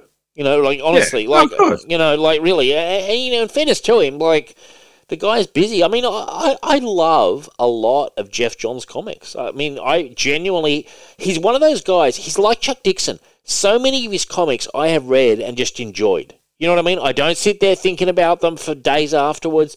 I just find them really enjoyable. There's a lot of them. The, the guy's got a high quality threshold. He'd be great to have on. You know? For God's sakes, he he he elevated. He's the only person I know of who managed to elevate Green Lantern into like a top ten book. Oh, he definitely did that. Yeah, for sure. You know, he took Green Lantern, which had, which has always been a long running character, but had always cancelled reboots. You know, Yeah. and he put that line. He made that line so popular, he put it in the top ten that they actually created more spin-offs. They did. No, yeah, no. Green Lantern under Geoff Johns was, uh, you know, an amazing effort. Really, it was an amazing, and it wasn't like he. It wasn't like one of those situations where you did one mini series. He stayed on that title for a long time. Ten years, I think he was. Yeah, so he he he really. No, you're you're hundred percent right there, Rich. He he really put the time in. Uh, on that on that title, and yeah, I mean, you know, maybe he's very hard to get though. I, I think he's super busy. I think I don't think he does a lot of press. Uh, like he doesn't even do like major podcasts like Word Balloon very often, like once in a decade. So I, I don't actually think he's that available. But you know, uh, this is funny. Um, we obviously had the Johnny Depp Amber Heard thing this week. Johnny Depp. Did you see the funny meme where it says Johnny Depp will always be remembered as the first man to ever win an argument with a woman? there was pictures of him. I haven't, I haven't really been following it. so- Oh well, he, he got a win. So anyway, there was a petition from Bruce Campbell to replace Amber Heard in Aquaman two, and it apparently it reached over three million signatures. And he responded with "Send me a script." so that's pretty funny. That's funny. That's yeah, funny. it's, it's, he's playing the game. I like it. Um, apparently, in the for the Dredd uh, movie with um, Karl Urban, the original script had the Dark Judges, Rich, before they had to retool it because it was obviously too high budget. But the original had the Dark Judges, which would have been damn cool, you know. I, I man, I still hope they do a sequel at some point, or do or do the um, or do the uh, TV series, do something. I, I'd love a TV series of Judge Dredd. I think it'd be fucking awesome. I think it would be better than movies actually to have a TV series of Dredd. Um, Yeah, I mean, I, I really, I did enjoy that Dredd movie, but I did feel it was a little bit too low budget, though. oh yeah, I know, I know. Me too, me too, man. I wanted more. Um, so- Because I mean, yeah. it's it's filmed in South Africa, and it just looked like South Africa to me. well, most of it was inside the block. Remember? But no, but I'm just saying, like, it literally just looked like Joburg to me. Like, it Yeah. just, Yeah. it just didn't look like a futurist. Joburg sucks if that's what it looks like. Fuck. Yeah, pretty much does. It's like a fucking trash dump. Um, sorry to the South African listeners and our South African co-host. um, No, I I agree with you. So Okay. you know, I'm not offended. They might need a few judges over there, Rich. You know, Ah, for sure. they for might sure. need a bit. They might need a bit of dread, cracking skulls to bring a bit of order back to chaos over there. Uh, I don't even know if this is news. Samuel Jackson wants Mace Windu back. It feels like he's constantly talking about this. Like Sam Jackson loves Mace Windu, like Black, uh, like Rock likes Black Adam. Uh, you know, there's a he loves Mace Windu. I like Mace Windu too, but he's always saying he doesn't think he's dead. I'm like, he looked like he was getting he thrown out of a skyscraper. But that's well, but that's the thing with Star Wars, though. Like, yeah. um, the characters tend to come back. I mean, Boba Fett came back after being swallowed by a Yes, Sarlacc. so, he you did. know. He did, but that was in the continuity beforehand. I, I, I would like to see Mace Windu. No, back, but my point is, he came back. Like, yeah, um, and you know, Disney, Jesus Christ, they love to Hmm. completely retcon shit. So fuck it. here's a it. question. Okay, so he got knocked. I forget the ins and outs of it, but like he got blasted. He didn't just get thrown out of the thing. Didn't he get force lightninged as well? Uh, he got his arm chopped off, and then he got hit with like a thousand fucking amps of Yeah, the force lightning. Yeah. like well, millions. I don't know how many fucking amps. And then he sort of gets tossed off through the force, doesn't he? Doesn't after he's been hit with lightning for a Yeah. good fucking 10, 15 seconds. Yeah. Yes. So okay, but like let's just play a game of pretend. So the force lightning goes away. He's falling. He's charred. With his force powers, could he not like almost levitate or cushion the fall? Yeah, well, I mean, it would be like when um, uh, Anakin and Obi Wan um, are in the speeders Mm. in the second movie, and he's like jumping um, in the air from speeder to speeder uh, on top of the bounty hunters. Right. Um, so yeah, you can use the force to slow your fall. Okay. All right. Well, maybe he did that. Um, you know, he's got a chopped off arm, so it'd be cool. He could have a, um, you know, a robotic arm, and he he'd also have a relaxer grind. He'd be he'd be good actually. Mace Mace Windu would be good. I'm surprised they haven't done it already. Um, this was interesting. Diablo Immortal won't be released in Belgium or the Netherlands because of loot boxes. I hate loot boxes. Um, both countries have laws against randomized loot boxes in games. Have you heard about this, Rich? I have heard about that. I um I don't have an issue with loot boxes if it's just cosmetics though, and it doesn't really affect the game. Like, uh, have you ever played Overwatch? I have not, but I know you love it. Okay. So, uh, well, I used to love it. I, I played that massively. I played it um, uh, even competitively. But um, Really? uh, it's um, I don't have an issue if like just by playing the game, Mm. you get loot boxes and you open up, and it's just like like spray tags or different colored costume. You know what I mean? Uh, uh, costumes because it doesn't, you know, uh, it doesn't affect the game. Where I have an issue with loot boxes is if um, it's tied to actually like making your character more powerful or Right. gives them an advantage. Then I'm very much against uh, loot boxes. Mhm. Um, but I don't have an issue with loot boxes if it's just like, oh, hey, here's a here's an extra reward for if you keep playing the game. Now, yes, of course they're going to go like, oh, but if you want to, you can buy them. But because you don't get an edge in the game, why on earth would you buy it? Like, Yeah, I, I never, It's like I never bought a stuff. yeah, like I never bought a single. I got a ton of loot boxes just from playing the game, right? Because when you first start playing the game, every time you level, Mm. um, your online level, they basically give you uh, loot boxes, right? Now, when you first start playing the game, because you start at such a low level, you get loot boxes quite regularly, so you get quite a good chunk of uh, alternate gears and spray tags and and and icons and all that sort of shit. But just by playing the game as much as I was doing, I was getting loot boxes all the time, and I never spent a single cent on it. So I don't have an issue with loot boxes in that aspect. But loot boxes like say um, Call of Duty or uh, Battlefront and all that sort of stuff, where there's like weapon grade uh, up uh, mods and uh, and and uh, upgrade stuff to your weapons or an, an, an even better weapon. That I have an issue with because that affects gameplay. Like Well, my skin, my costume, my color of my costume doesn't affect the gameplay. Every character is even. It's your skill of playing the character. But games where they're like, oh no, you can't get these upgrades unless you get a loot box within it. That encourages people to spend money because they're like, I need to get that upgrade, and you know, it's uh, I'm getting smashed at. Well, there when you say encourage, like, uh, let me play devil's advocate here. Like, Mhm. encourage them to spend money. That's the whole point of the fucking product. Like, that's the whole No. point of it. Like for this No, no, company making. Yes, but what? But my point is, if we say Overwatch, if you want to spend money on those loot boxes that do not affect the game in any way, that's your choice. Yeah. Uh, I, as I said, I didn't spend any money on it because it didn't benefit. Like it didn't get me anything. Yeah. There was no advantage to buying the loot box. Mm. So I just played the game and just um, naturally accrued the loot boxes just by playing the game. Mm. Where I have an issue is, yes, if they say, oh no, you can only get these upgrades for your weapon, for your armor, for whatever in these loot boxes, then I have an issue with them. Because Mm. Sure. then what you're saying is you you want these loot boxes, you want to buy these because you want to get it quicker. You don't want to just keep grinding because you may never get that weapon you want. I or- believe the Star Wars game was it called Battlefront? Yeah, that was a terrible. That that's that's what fucking. I loved those games. Uh, I was addicted to them, but I I never spent any money. I I was hopeless at them, but I believe that you could buy yourself like a lot of shit. yeah, but the problem is, is those loot boxes had cards and stuff that you needed to improve your character, to make your character. So you have to buy them. Is that right? Well, you could earn them, but you earn them at such a slow rate Right. that a lot of people would go, "Oh, I'm just going to buy 50 of these loot boxes, and hopefully I'll get the cards that I." But how want." different is That- that? Okay, I I, That I, it. have an issue with. That I have an issue with. That I do not. Well, do you have an issue with just capitalism? Because that's what it is. That's all it is. No, it's capitalism no, no, in action. No, no, no, no, no. Hang on a second. I have an issue with that because the loot boxes are randomized, and the the rate for you probably getting that weapon or that Yeah, but, but what I'm saying is like capitalism. If you've got money, you have an advantage. That's it. That's what it is. It's that. It's that. It's that. Taking that into a game. So if you've got cash to Um, spend, you can buy yourself a better character. That's no, I.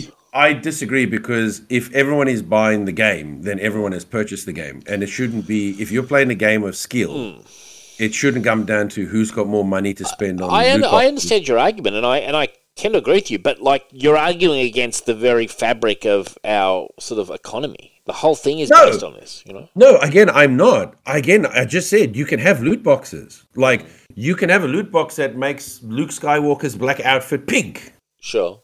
I don't. You can have loot boxes, and if someone wants to spend money on those Cool. loot boxes to try and get the pink outfit, fucking go ahead, spend your money. Yeah, but you're What saying if, if you got a lightsaber that was three times better than everyone else's. Yes, that I have an issue with. You should be able to either earn that game by either killing this many people or getting player of the match. You know, I don't mind rewards that are skill based because Yeah. then it encourages you to play better, learn the Yeah, game, whatever. yeah.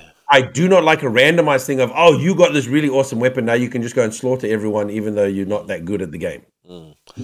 I hear you, man. I, I just, unfortunately, I think it's a necessary, not even necessary, it's inevitable of what they're doing. This is just the way they make more money off their games. They, you know, they, because if you say to me, okay, if you spend 50 bucks, you, you can get Luke Skywalker's rainbow colored um, lightsaber. And I'm like, is there any advantage to that? No, it just looks cool. I'm like, well, fuck that. No. But the second they start saying, I mean, there'll be some diehards who'll do it, but the second they start saying, oh, you get a plus two lightsaber if you spend, you know, 15 bucks, that's suddenly they're incentivizing people to actually do it because it's a competition. So, Yeah, but but that's like again, that's like selling enhancement drugs. Like that's just to me. that's not, what they're doing, man. That's what I'm saying. That's what No, they, they're I'm- corporates just milking you. So that's what they're doing. Yeah, but that but again, uh, okay. When it comes to loot boxes, you're looking for whales, right? Now, here's the problem: the whales, yes, you're going to make money off them, but your game's going to die because everyone's going to go, well, I can't, can't compete with the whales, and Yeah. I, I'm never going to get the weapon, Sure, so I'm just going to sure. stop playing this game. Then all of a sudden, no one's playing your game except the whales, and then they'll go, oh fuck, everyone else has got the same advantage as me. I'm not going to play the game anymore. I can't kick people's asses. Your mm. game's going to die anyway. But if you have the cosmetic stuff, then you keep the people who just want to play the game playing, so your game stays alive. And then the whales, you're like, I want my character to look this way. I want Luke Skywalker in a pink dress. They'll fucking spend money because they want to have their character look a certain way. To me, that's a more of a win-win than you driving people away Sure. from. They're looking from for a quick buck. They're looking for a quick buck inside. Like they're trying to turn a fucking a game around and make an enormous profit in like the first year. And blah, Well, blah, blah. I mean, um, um, Overwatch must make money because that game's still going. yeah, yeah. And again, there's no, un, there's nothing in those loot boxes but cosmetic stuff, things that do not affect the gameplay whatsoever. That game's still going. Well, that's cool. Okay, well, it's interesting. Um, yeah, it's a it's a funny world, but yeah, I, I have a thing. I, I'm cheap. I hate spending more. I I will spend money on expansion packs of content, and even them I like to get them on sale, like the Assassin's Creed stuff I bought, you know, for the Paris and Island, etc., etc. But like, I I just can never bring myself to spend actual money on like the better sword and stuff like that. I, I hate doing it. I, I will. Um, oh yeah, I, I, but I, I, you know. I, I'm the same even in game. Do you know what I mean? Even in game, I do not buy anything. I will- know if it's the in, if it's the in-game pretend economy, I'm all about it. But no, I will literally go. I have to farm it. I will, I will wait for that weapon to drop.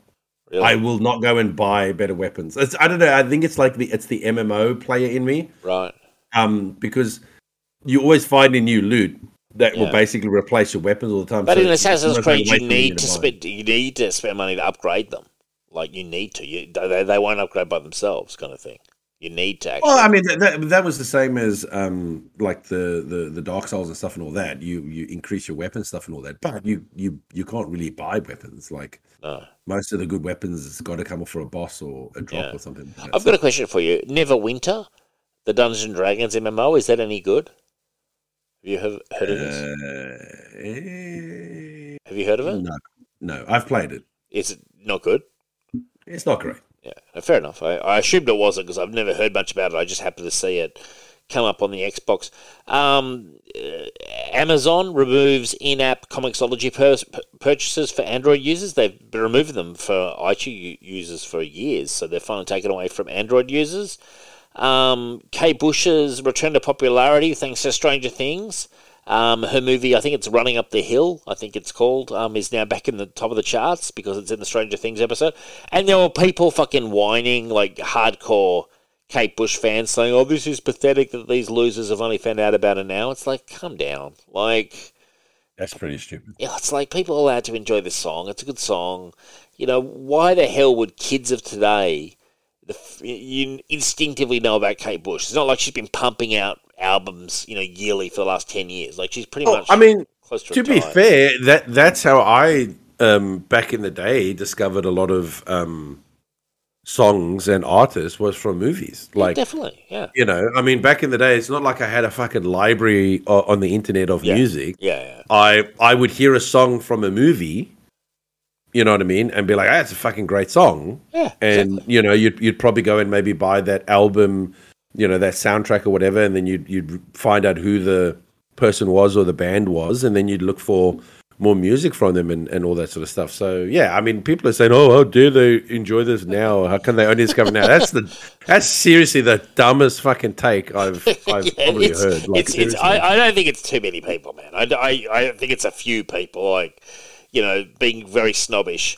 And it's just like, calm down, for Christ's sake. Like, we all heard our favourite band somewhere for the first time. You know, their song somewhere. Somewhere along the way, we heard, you know, I heard a Frank Sinatra tune somewhere.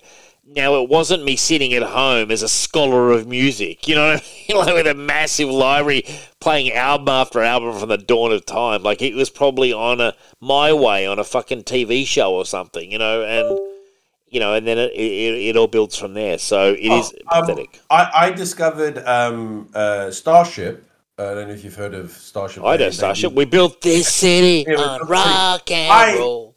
I discovered them because of the movie Mannequin.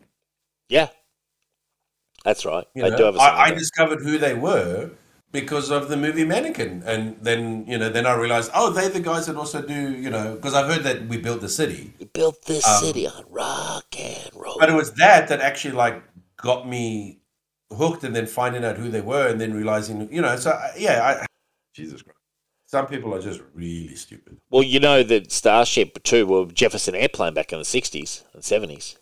Hmm. You know, originally, like they, they had they had hits way back in the sixties, the late sixties, like before they became Jess, Je- Jefferson Starship and then just Starship, many incarnations later. But the they actually started Grace Slick. She started back in the late sixties. She played Monterey Film Festival, no, Monterey Pop Festival, and I think I'm not sure if they played Woodstock actually, but they definitely played the Monterey Pop Festival. Um, yeah, they were they were a big band. Um, yeah, what a great song that is. We built this city on rock and roll. Um, Oh, finally, it's a- yeah, finally in news, DC is launching a new Batman Incorporated series from writer Ed Brisson and artist John Timms. Gee, I like Ed Brisson's work. Uh, Batman Incorporated, yes, please bring me more. I love that Grant Morrison stuff. Mm. We all know you love Batman, Rich. You can't Mm. do without him. You know. I was I was not a big fan of Batman Incorporated.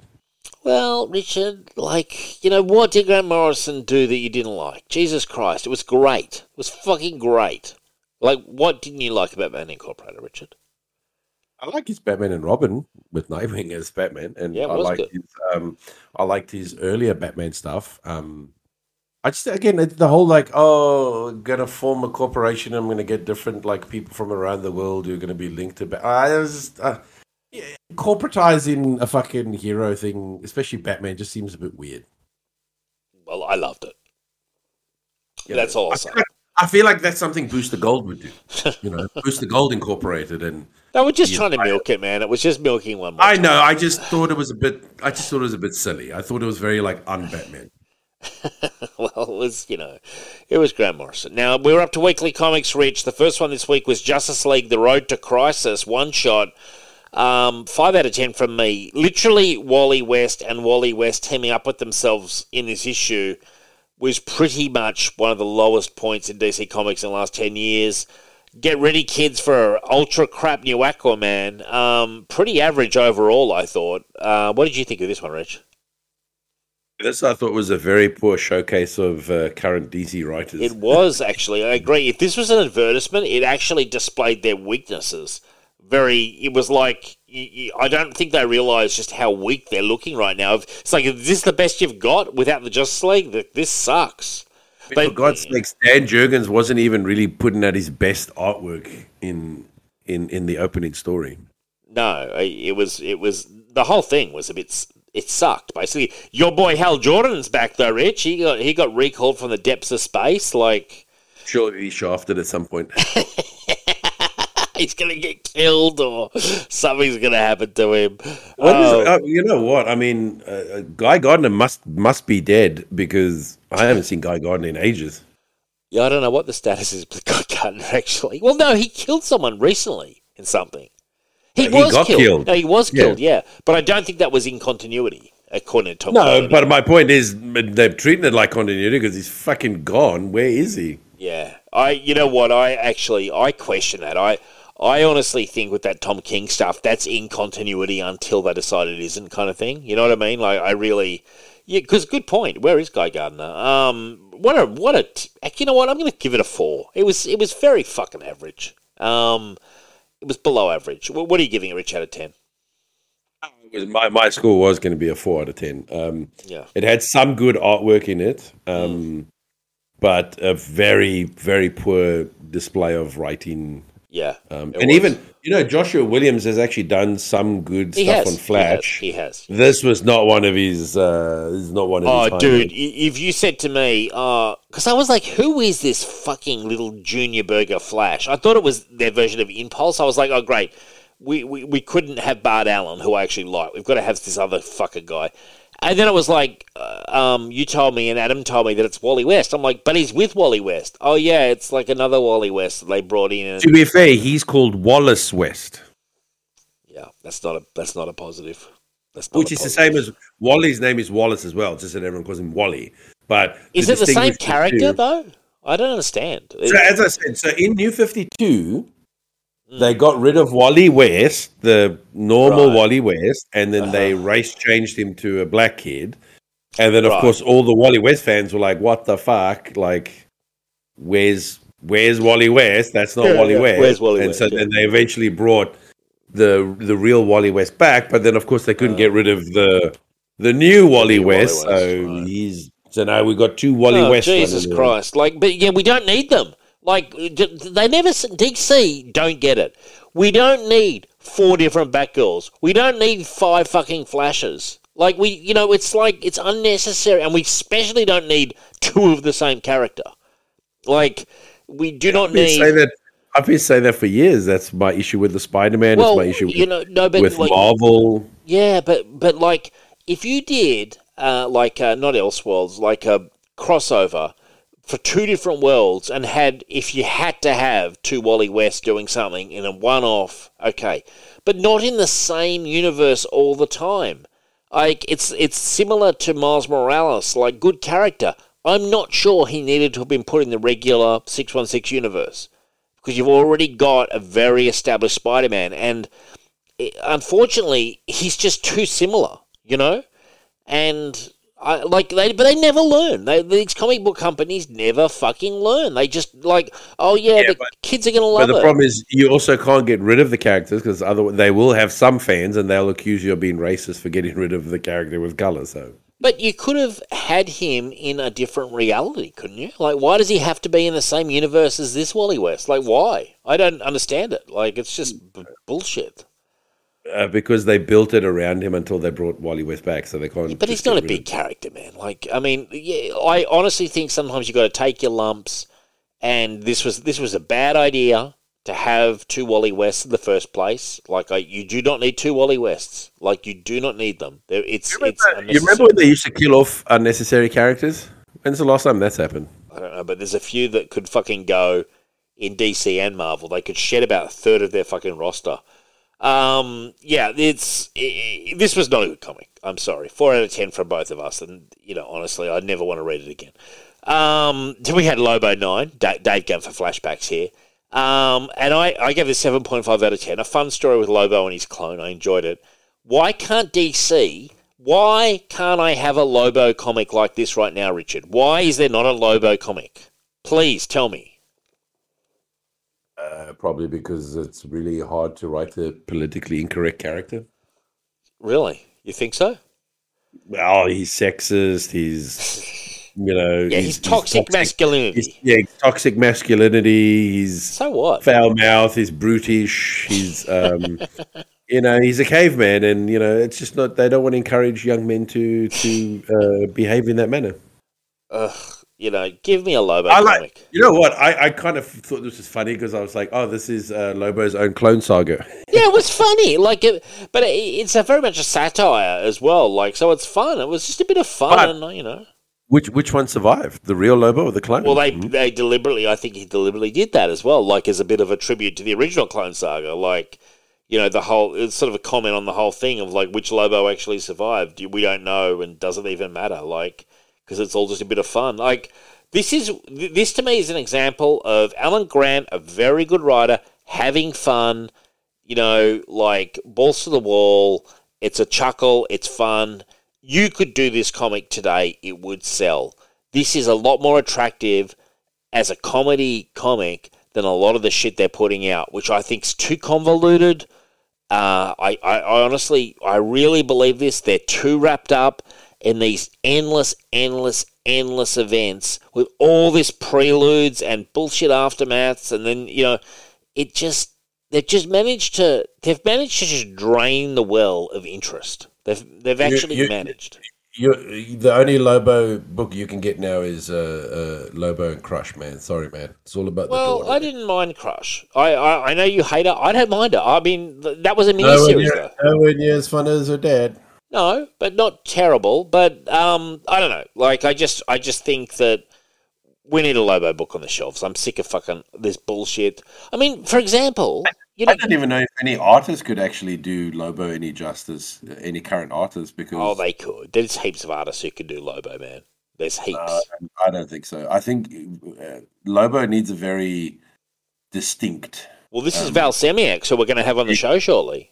You need a you need a guy that can do macho macho fucking steroided wrestlers, and I don't know if there's currently that many artists that can pull it off. Okay. Well, I mean, I, I would think you could do it, but anyway, regardless, there isn't one, so there's not a book. We just, but luckily we've got the we've got the greatest hits. Did you um, read this one on DC Infinite, Rich? Yeah, yeah. I go all the. Uh, I still got the DC. No, I signed up for that stupid sixty-five dollar for the year. You don't like it? I like it. Uh, the, again, the app still keeps fucking breaking on me. Oh, okay. You're having problems. Yeah. Okay. So, what are you, I'm giving this seven point five out of ten. What are you giving it, Rich? Yeah, seven out of ten. Okay. Then we had World's Finest 175. This was a, this was a crazy issue. Batman Revenge Squad and Superman Revenge Squad. Like an atom bomb went off at some point. Like I was like, what the fuck are Batman and Superman doing in this insane competition? And then they got the crazy Batman and Superman Revenge Squad like chiming in. This was a nutty comic. This has to have been a '60s comic, doesn't it, Rich? Sure.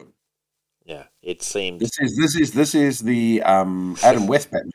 Yeah, and like he was doing puns with Robin and like criticizing Robin's punning technique and stuff. It was pretty funny.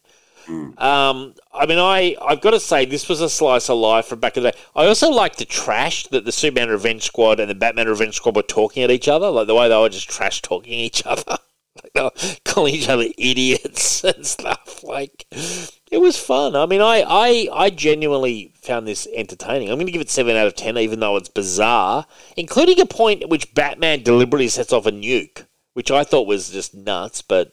Oh, technically Superman did, but it was Yeah. it was Batman's riddle. Yeah. Well, okay. So basically, the, okay, so for, for the listeners, the premise is every year, Superman and Batman challenge itself, uh, challenge each other to a battle of wits, Yes. and the winner gets to take home a trophy. So each one of them puts up an item Yep. as a prize, as Yep. a trophy, and the winner gets to take take it home and put it in their trophy cabinet. Mhm. And um, Bat, Bat, one of Batman's puzzles for Superman was that he had to hit the the ins, the item that would create the most noise, but he can't use his. He's not allowed to use any of his super, like you know, uh, senses. And he ascertains that there's an atom bomb in the in the whistle or something like that, and he punches it and it explodes, and it's, and yeah, it's just like Jesus Christ, like that's a bit. Uh, it's a bit over. It's a bit overkill from Batman there, but you know, again, this is this is Adam West Batman, so I wouldn't put it past him. I'm sure. I'm sure he had applied his uh, atomic uh, sunscreen sort of lotion. So it's pretty funny, man. I, I, I enjoyed it. I, I, I thought it was a bit of fun. I gave it seven out of ten. What are you giving it, Rich? Ah, it's an eight out of ten for me. I actually thought it was actually pretty hilarious. It was entertaining. And then finally, we had my comic of the week, Lobo the Duck. Uh, again, it was uh, the same team, Alan Grant and Val Semeiks, and uh, the combination of Howard the Duck and Lobo. I'd never read it. First time reading for me. My God, I enjoyed this. I, I thought this was a, a lot of fun as a comic. Did you like this one, Rich? Um, not as much. No. Um, Wow. It's just too. It was a bit too much. Like I enjoyed the the the actual Lobo book by the same team. Yes. Uh, it's a little bit more concise. This one's a little bit more wacky, and there's just so much going on, and there's so many characters, there's so many jokes. Oh, I was actually getting a bit of I was, I was getting a bit of a headache reading it. Actually, I was I was starting to like zone out a little bit. Just There, it there was a lot going. It was very busy. and of course busy. it's it's it's also the it's it's the amalgamation universe. Yep. Um, when they did the Marvel versus DC, and then they kind of did a line after that where they would combine uh, heroes and villains. And so I also don't quite know what the hell's going on and what characters a mix of what character with with some of the characters. So I think they're playing it pretty fast and loose in this book. I do. I you know I I think it was all fairly sort of um, tongue in cheek. I, I like the way it has the uh, you know check this issue. You like it's got the imaginary issues that you can check to get the more of the story. Yeah, I thought, but this is just like this is just like nonstop. Um, yeah like joke, joke, joke, and I just, I, I, I, again, I enjoy a good book. You know, as I said, one of my favorite all-time, you know, series is the Justice League International and all that sort of stuff. But they give the jokes time to breathe. Like Sure, it's not yeah. like this one is like every panel there's some joke, Oh, some yeah. punchline. And uh, I enjoyed the art. I thought the art was fantastic, but Mm. at, at some point I'm just going like, I can't, man. This is just too much. Like it's just it was you know. it was I I can appreciate that Rich. There was a lot going on, and it was a very very busy busy busy busy read. Um, that takes Oh, us. the art was fantastic, and it was hilarious actually seeing Howard the Duck mixed with Lobo. It was that was pretty funny. Yeah, I thought it was great. Yeah, I mean that was the key attraction of this book. Um, so I gave it nine. What are you giving this one, Rich? I will give it a six point five. That's fair. That's fair. Uh, now we're coming to our trade of the week, which I forgot what it was. Um, which is funny because it's Conan and it's my one. It's Legion of the. Dead.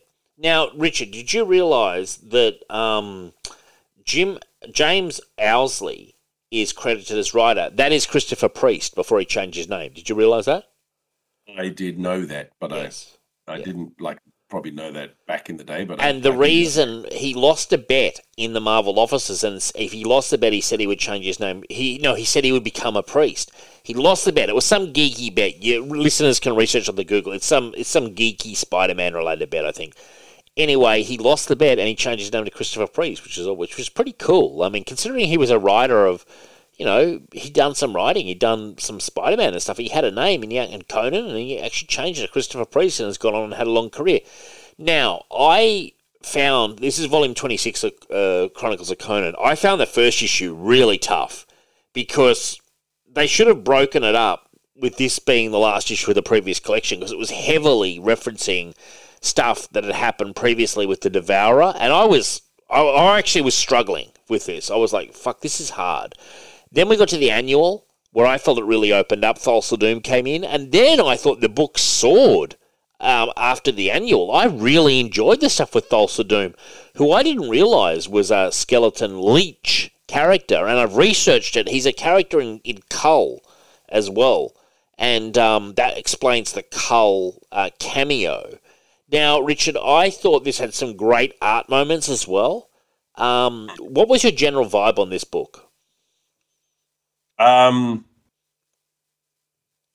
finished weak, but a really strong start and a good middle. Yeah, Um, so I felt that. So I didn't have that same issue with you. Uh-huh. Um, um, I tend to be able to uh, extrapolate and gather things, uh, especially with something like this. I thought I thought they did an okay job of like I didn't have to know yeah, the full. They they did make enough reference, but Uh-huh. I loved the storyline with the the Devourer. Um, I thought it was fantastic um, uh, with the um, the elder gods and the hosts and stuff and all that, and, and and even the Devourer like taking human form, falling in love. it was Um, cool. Yeah, that was, cool. fantastic. I, the, the the first storyline with the the Devourer, I thought was just fantastic. It was just the best Oh, you liked in it? the Okay, cool. in the collection. I, I thought it was just brilliant. Uh, I enjoyed the. I liked the the Thulsa Doom one after that. Yes. I didn't think it was as good as the Devourer storyline, but Uh-huh. just below it. The last storyline with Red Sonja and the Red Goblin thing, like I was just like, okay, now I'm now I'm uh, I'm a bit You, like you, eh, you're it's tapping not so out. You were tapping out by that point. I didn't feel like it was that good. I kind of felt like I just read these really two good stories. You know, like I'd give Yeah. the, the first story like a nine out of ten. I'll give the second storyline with Thulsa Doom like a eight out of ten, and then the the last little storyline I'd probably give like a six out of ten. Well, Like, one of them was almost a Red Sonja issue, which I enjoyed. Um, but it was Conan was barely in it. But um, I loved Thulsa Doom, man, and he is my new spirit animal. I love Thulsa Doom, just kind of reclining back, playing the tarot cards. He's very I love skeletal. I, I love the Devourer. I thought the Yeah. Devourer was fucking sick, man. That black armor, the winged horse, like the fucking cool helmet. I just thought he was fucking cool. It was cool. The the artwork was great. It was great to see Val Semeiks, a very different art style to what he later has. Um, now I had a few points here. Um, I said it lights up in the annual after tough first issue. Thulsa is skeletal, and I researched it. Thulsa is described by Robert E. Howard in The Cat and the Skull as having a face like a bare white skull in in whose eye sockets flamed livid fire. He he is seemingly invulnerable, boasting after being trampled by one of Kull's comrades that he feels only a slight coldness when being injured, and will pass to some other sphere when his time comes. Um, also, when we saw the House of Shades, which he which he references at one point, I actually thought for a second it was a giant pinball machine. Uh, just that I was like, is that a pinball machine in Conan? But then I realised it was it was like a palace. Uh, I also mentioned how about when Red Sonja just cold blood slaughters the dogs. Um, like there's a fair bit of carnage and killing in this, and then she also kisses Conan before going into the Necropolis, which I believe is one of the first times I've ever seen her kiss Conan. I've seen him try to get kisses from her, but she gave him a full kiss. Was Uh, she, I th- uh, she probably thought. Well, I think she was thought she was saying goodbye. yeah. Well, she had a good kiss goodbye on the lips. That was pretty pretty nice. But he was unconscious when she did it, though. Yeah, he couldn't enjoy it. I know. He kind of would have really enjoyed that. You know what? That's, pro- that's probably why she did it. yeah. She was just like, uh, I do like him, but I'm not going to do this while he's actually conscious. 'cause Yeah. Otherwise, I'll never live it down, or Yeah. Well, he you might know, I'll never hear the end of it. But he's unconscious now, so mwah, there you go. Like, Yep, yep, yep. That was it. Um, look, honestly, I would recommend to listeners to check this out. Like, potentially, you may want to start on the previous Chronicle. Um, this is the Dark Horse reprints. Now, the latest Conan Marvel Years Omnibus that came out, I want to say it's Omnibus 7. It could be 8. But anyway, it, it, it, it doesn't quite cover this. It takes you up to the storyline of the Devourer, introduces him, but this collection will be in the next Omnibus. But it's all available digitally, and um, it was all released as Chronicles of Conan. And I think it's a very strong era of Conan, actually. I frankly found it very readable. My favourite Conan comics is Chuck Dixon's Savage Sword of Conan. Um, era that he wrote for about three or four years, but I think this is this is second by some distance, but second. I, I, I thought it was really good, a really fun, very D and D like uh, sort of storyline. Did you get that feeling, Rich? Fantasy adventure. oh adventure. yeah, yeah, yeah. Well, especially especially with the Devourer yeah. storyline, that that felt very D and D. I got a question for you. I now uh, I think it was Andy Kubert. He's again is a renowned artist, um, a comic book artist.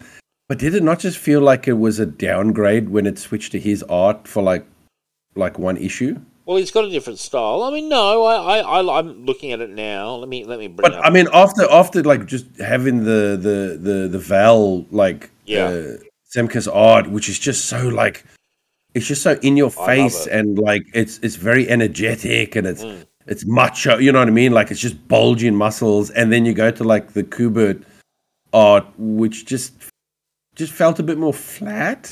Mm.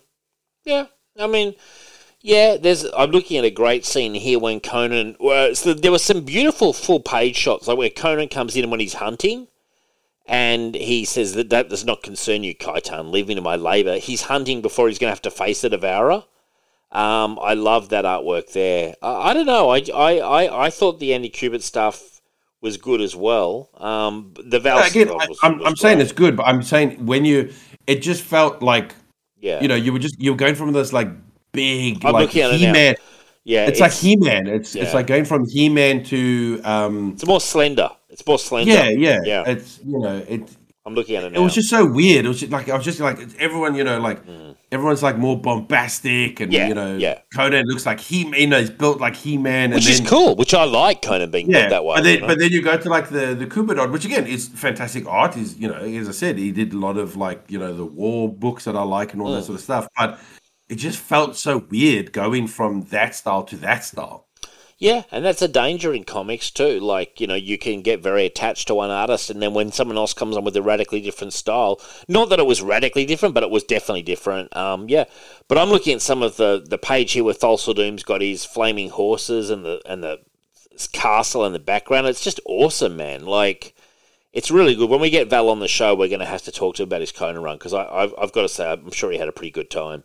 I loved that the dream within the dream within the dream too. That was pretty cool, and how it how how Thulsa Doom possessed the father as well. Um, that was pretty awesome. Like there was a lot of cool stuff going. Like it was really, I loved the artwork in this. I've got to say, I I, I genuinely loved it. I, I thought it was really really entertaining. You know, a really entertaining read. Um, some of my favourite Conan that I've read, and I've read a lot of Conan, and um, I've got to say, so much better than the Roy Thomas stuff. You know, Roy Thomas is the man responsible for putting Conan back on the map, but his stories are often quite boring. You know, um, compared to this, this is just more bombastic, kind of action orientated. Would you agree, Rich? Oh yeah, yeah. I mean, especially with Val, as I said, Val just makes it feel more epic. Like, Yeah. well, Well- you know, when Val does it, just like really good action scenes. There's you know, it just as I said, it just feels more bombastic uh, when he on this run. I just again, I I thoroughly enjoyed the whole Yeah. volume, except for again, except for the last storyline. Well, I tell you what, uh, the last storyline did ended with a good thing though. His Kaitan um, comrade, the Emperor, has now come, so that, that that that that's quite fascinating. And I'm actually going to continue reading, and I think in the next few weeks I may even pick the next volume to do as well. Um, it's it's going to be on my short list of possibles, Rich, because I enjoyed it so much. Um, I'm giving this nine out of ten. What are you giving, Rich? Uh, it's an eight out of ten for me, just It's because the last storyline. Yeah, um, it's fair. It's fair. it would have got a nine if the last storyline sort of was on par, or you know, with with the first two storylines. I would definitely score it higher, but Yeah, that's fair. Um, now, so look, I mean, it's been another big show. Um, we've had a lot of fun. Have you? We've got, uh, as I said, Ed Greenwood's going to be coming in early July. Uh, Val Semeiks's uh, had to postpone a little bit, uh, but he will be later in June, early July. He's having some house renovation, so he's coming. Uh, Rich, did you have an idea for what you want to do next week, or do you want to think about it over the weekend? I don't mind. Well, we don't have a massive amount of time, but I was thinking of doing The Last Defenders. Sure, why not? It was just a mini series by Marvel. Um, you know, because of the we've been doing some of the Defenders. Yeah, Um, it was a mini series called The Last Defenders, which I think was Yeah. only about six issues. But again, Sounds we, good to me. you know, we've only got like five days. Yeah, sounds good to me. The, the Last Defenders. Okay, fair enough. So another, another good selection there from Rich. Now, I do want to say thank you to listeners. Thank you to the Patreon fans. Uh, if you want to support the show, uh, please uh, go to patreon.com slash signal of doom. You can join up there. There's exclusive content. Dean and I are about to do another episode of, of Cinema of Doom for, for the Patreon fan, uh, supporters. Um, you can you can request books if you become a Patreon member. You can request books for us to do on the show. All sorts of little benefits and stuff. You know, talk to me uh, if you're a Patreon member, and I'll try to sort something out for you. So look, it, it's worth doing. Um, it all goes towards show running costs and stuff. So it all it all goes towards ongoing costs for for the show. Now we're proud members of the collective. I got a lot of good podcasts on there. You've got Inner Demons with Brian Biggie. You've got Last Sons of Krypton with Ray and Connor. You've got the Iron Fist podcast. Uh, I think it's Last Sons of the Dragon or something. It's called, but anyway, it's um the Iron Fist podcast that Connor does. Um, you've got Capes and Lunatics, and I was just recently on one of their many shows, Ultimate Spider Cast with Ray. I'm doing the we we do it monthly, Rich, and it's it's doing the Ben Reilly Clone Saga. Um, and yeah, it's a lot of fun. We we did an episode like last weekend. Um, yeah, and it's it's a hell of a lot of fun. And there's a lot of good shows on there. Ghost Spider Groupies, all sorts of things um, on there as well that are really fun to check out from um, the collective. Rich, have you got anything you'd like to promote? Anything you'd like to say? Oh, I'm You're all good. quite tapped out. Yeah. Now I do want to say thank you to Richard. Richard, I know you've been working hard and you've been sick and stuff, and you put a great effort in. So we do thank you. But remember, Rich, if you ever are too sick, you can always just let me know, and we can I can do a solo album. It's okay. You know, John Lennon's got a solo album. You know, Unless I, unless I can't get out of bed, sure, sure. I, I, I will do the show. That, Hey, you just- that's, my, that's that's my motto for work, and that's my motto for the show. If I literally cannot get out of bed, that's that's when I can't do something. Fair enough. Um, are you scared of me invoking the dark gods? Are you, you know, doing like a virtual seance on the show? Is that what you're scared of? Me going? Because I was going to go. If I was going to do an origin show this time, I was going to take it really dark and go really deep into it, man. You know, would have I'm been. concerned for you. I'm not um, concerned. Why are you concerned you about me? I'm um, fine. Well, because we Absolutely all know fine. what happens the to the person that invokes the the dark forces. It Uh-oh. doesn't quite turn, it doesn't turn out too well for them, does it? Uh oh, I forgot that one. That's right. I forgot that. But you never know. you, you could you could end up in an Evil Dead situation, my friend. With a chainsaw. I do you have a chainsaw there? Because uh, don't think you do. He loses a hand and he puts a chainsaw on the on the hand. Yeah, but I don't think you're going to be in a cabin in the woods with uh, chainsaw and all that. You're going to be in your apartment. So I'm just uh, I, don't, I don't know how well it's going to work out for you. That's all. Could be Dave. craziness. All right. Well, on that note, I want to say thank you and good night. Good night.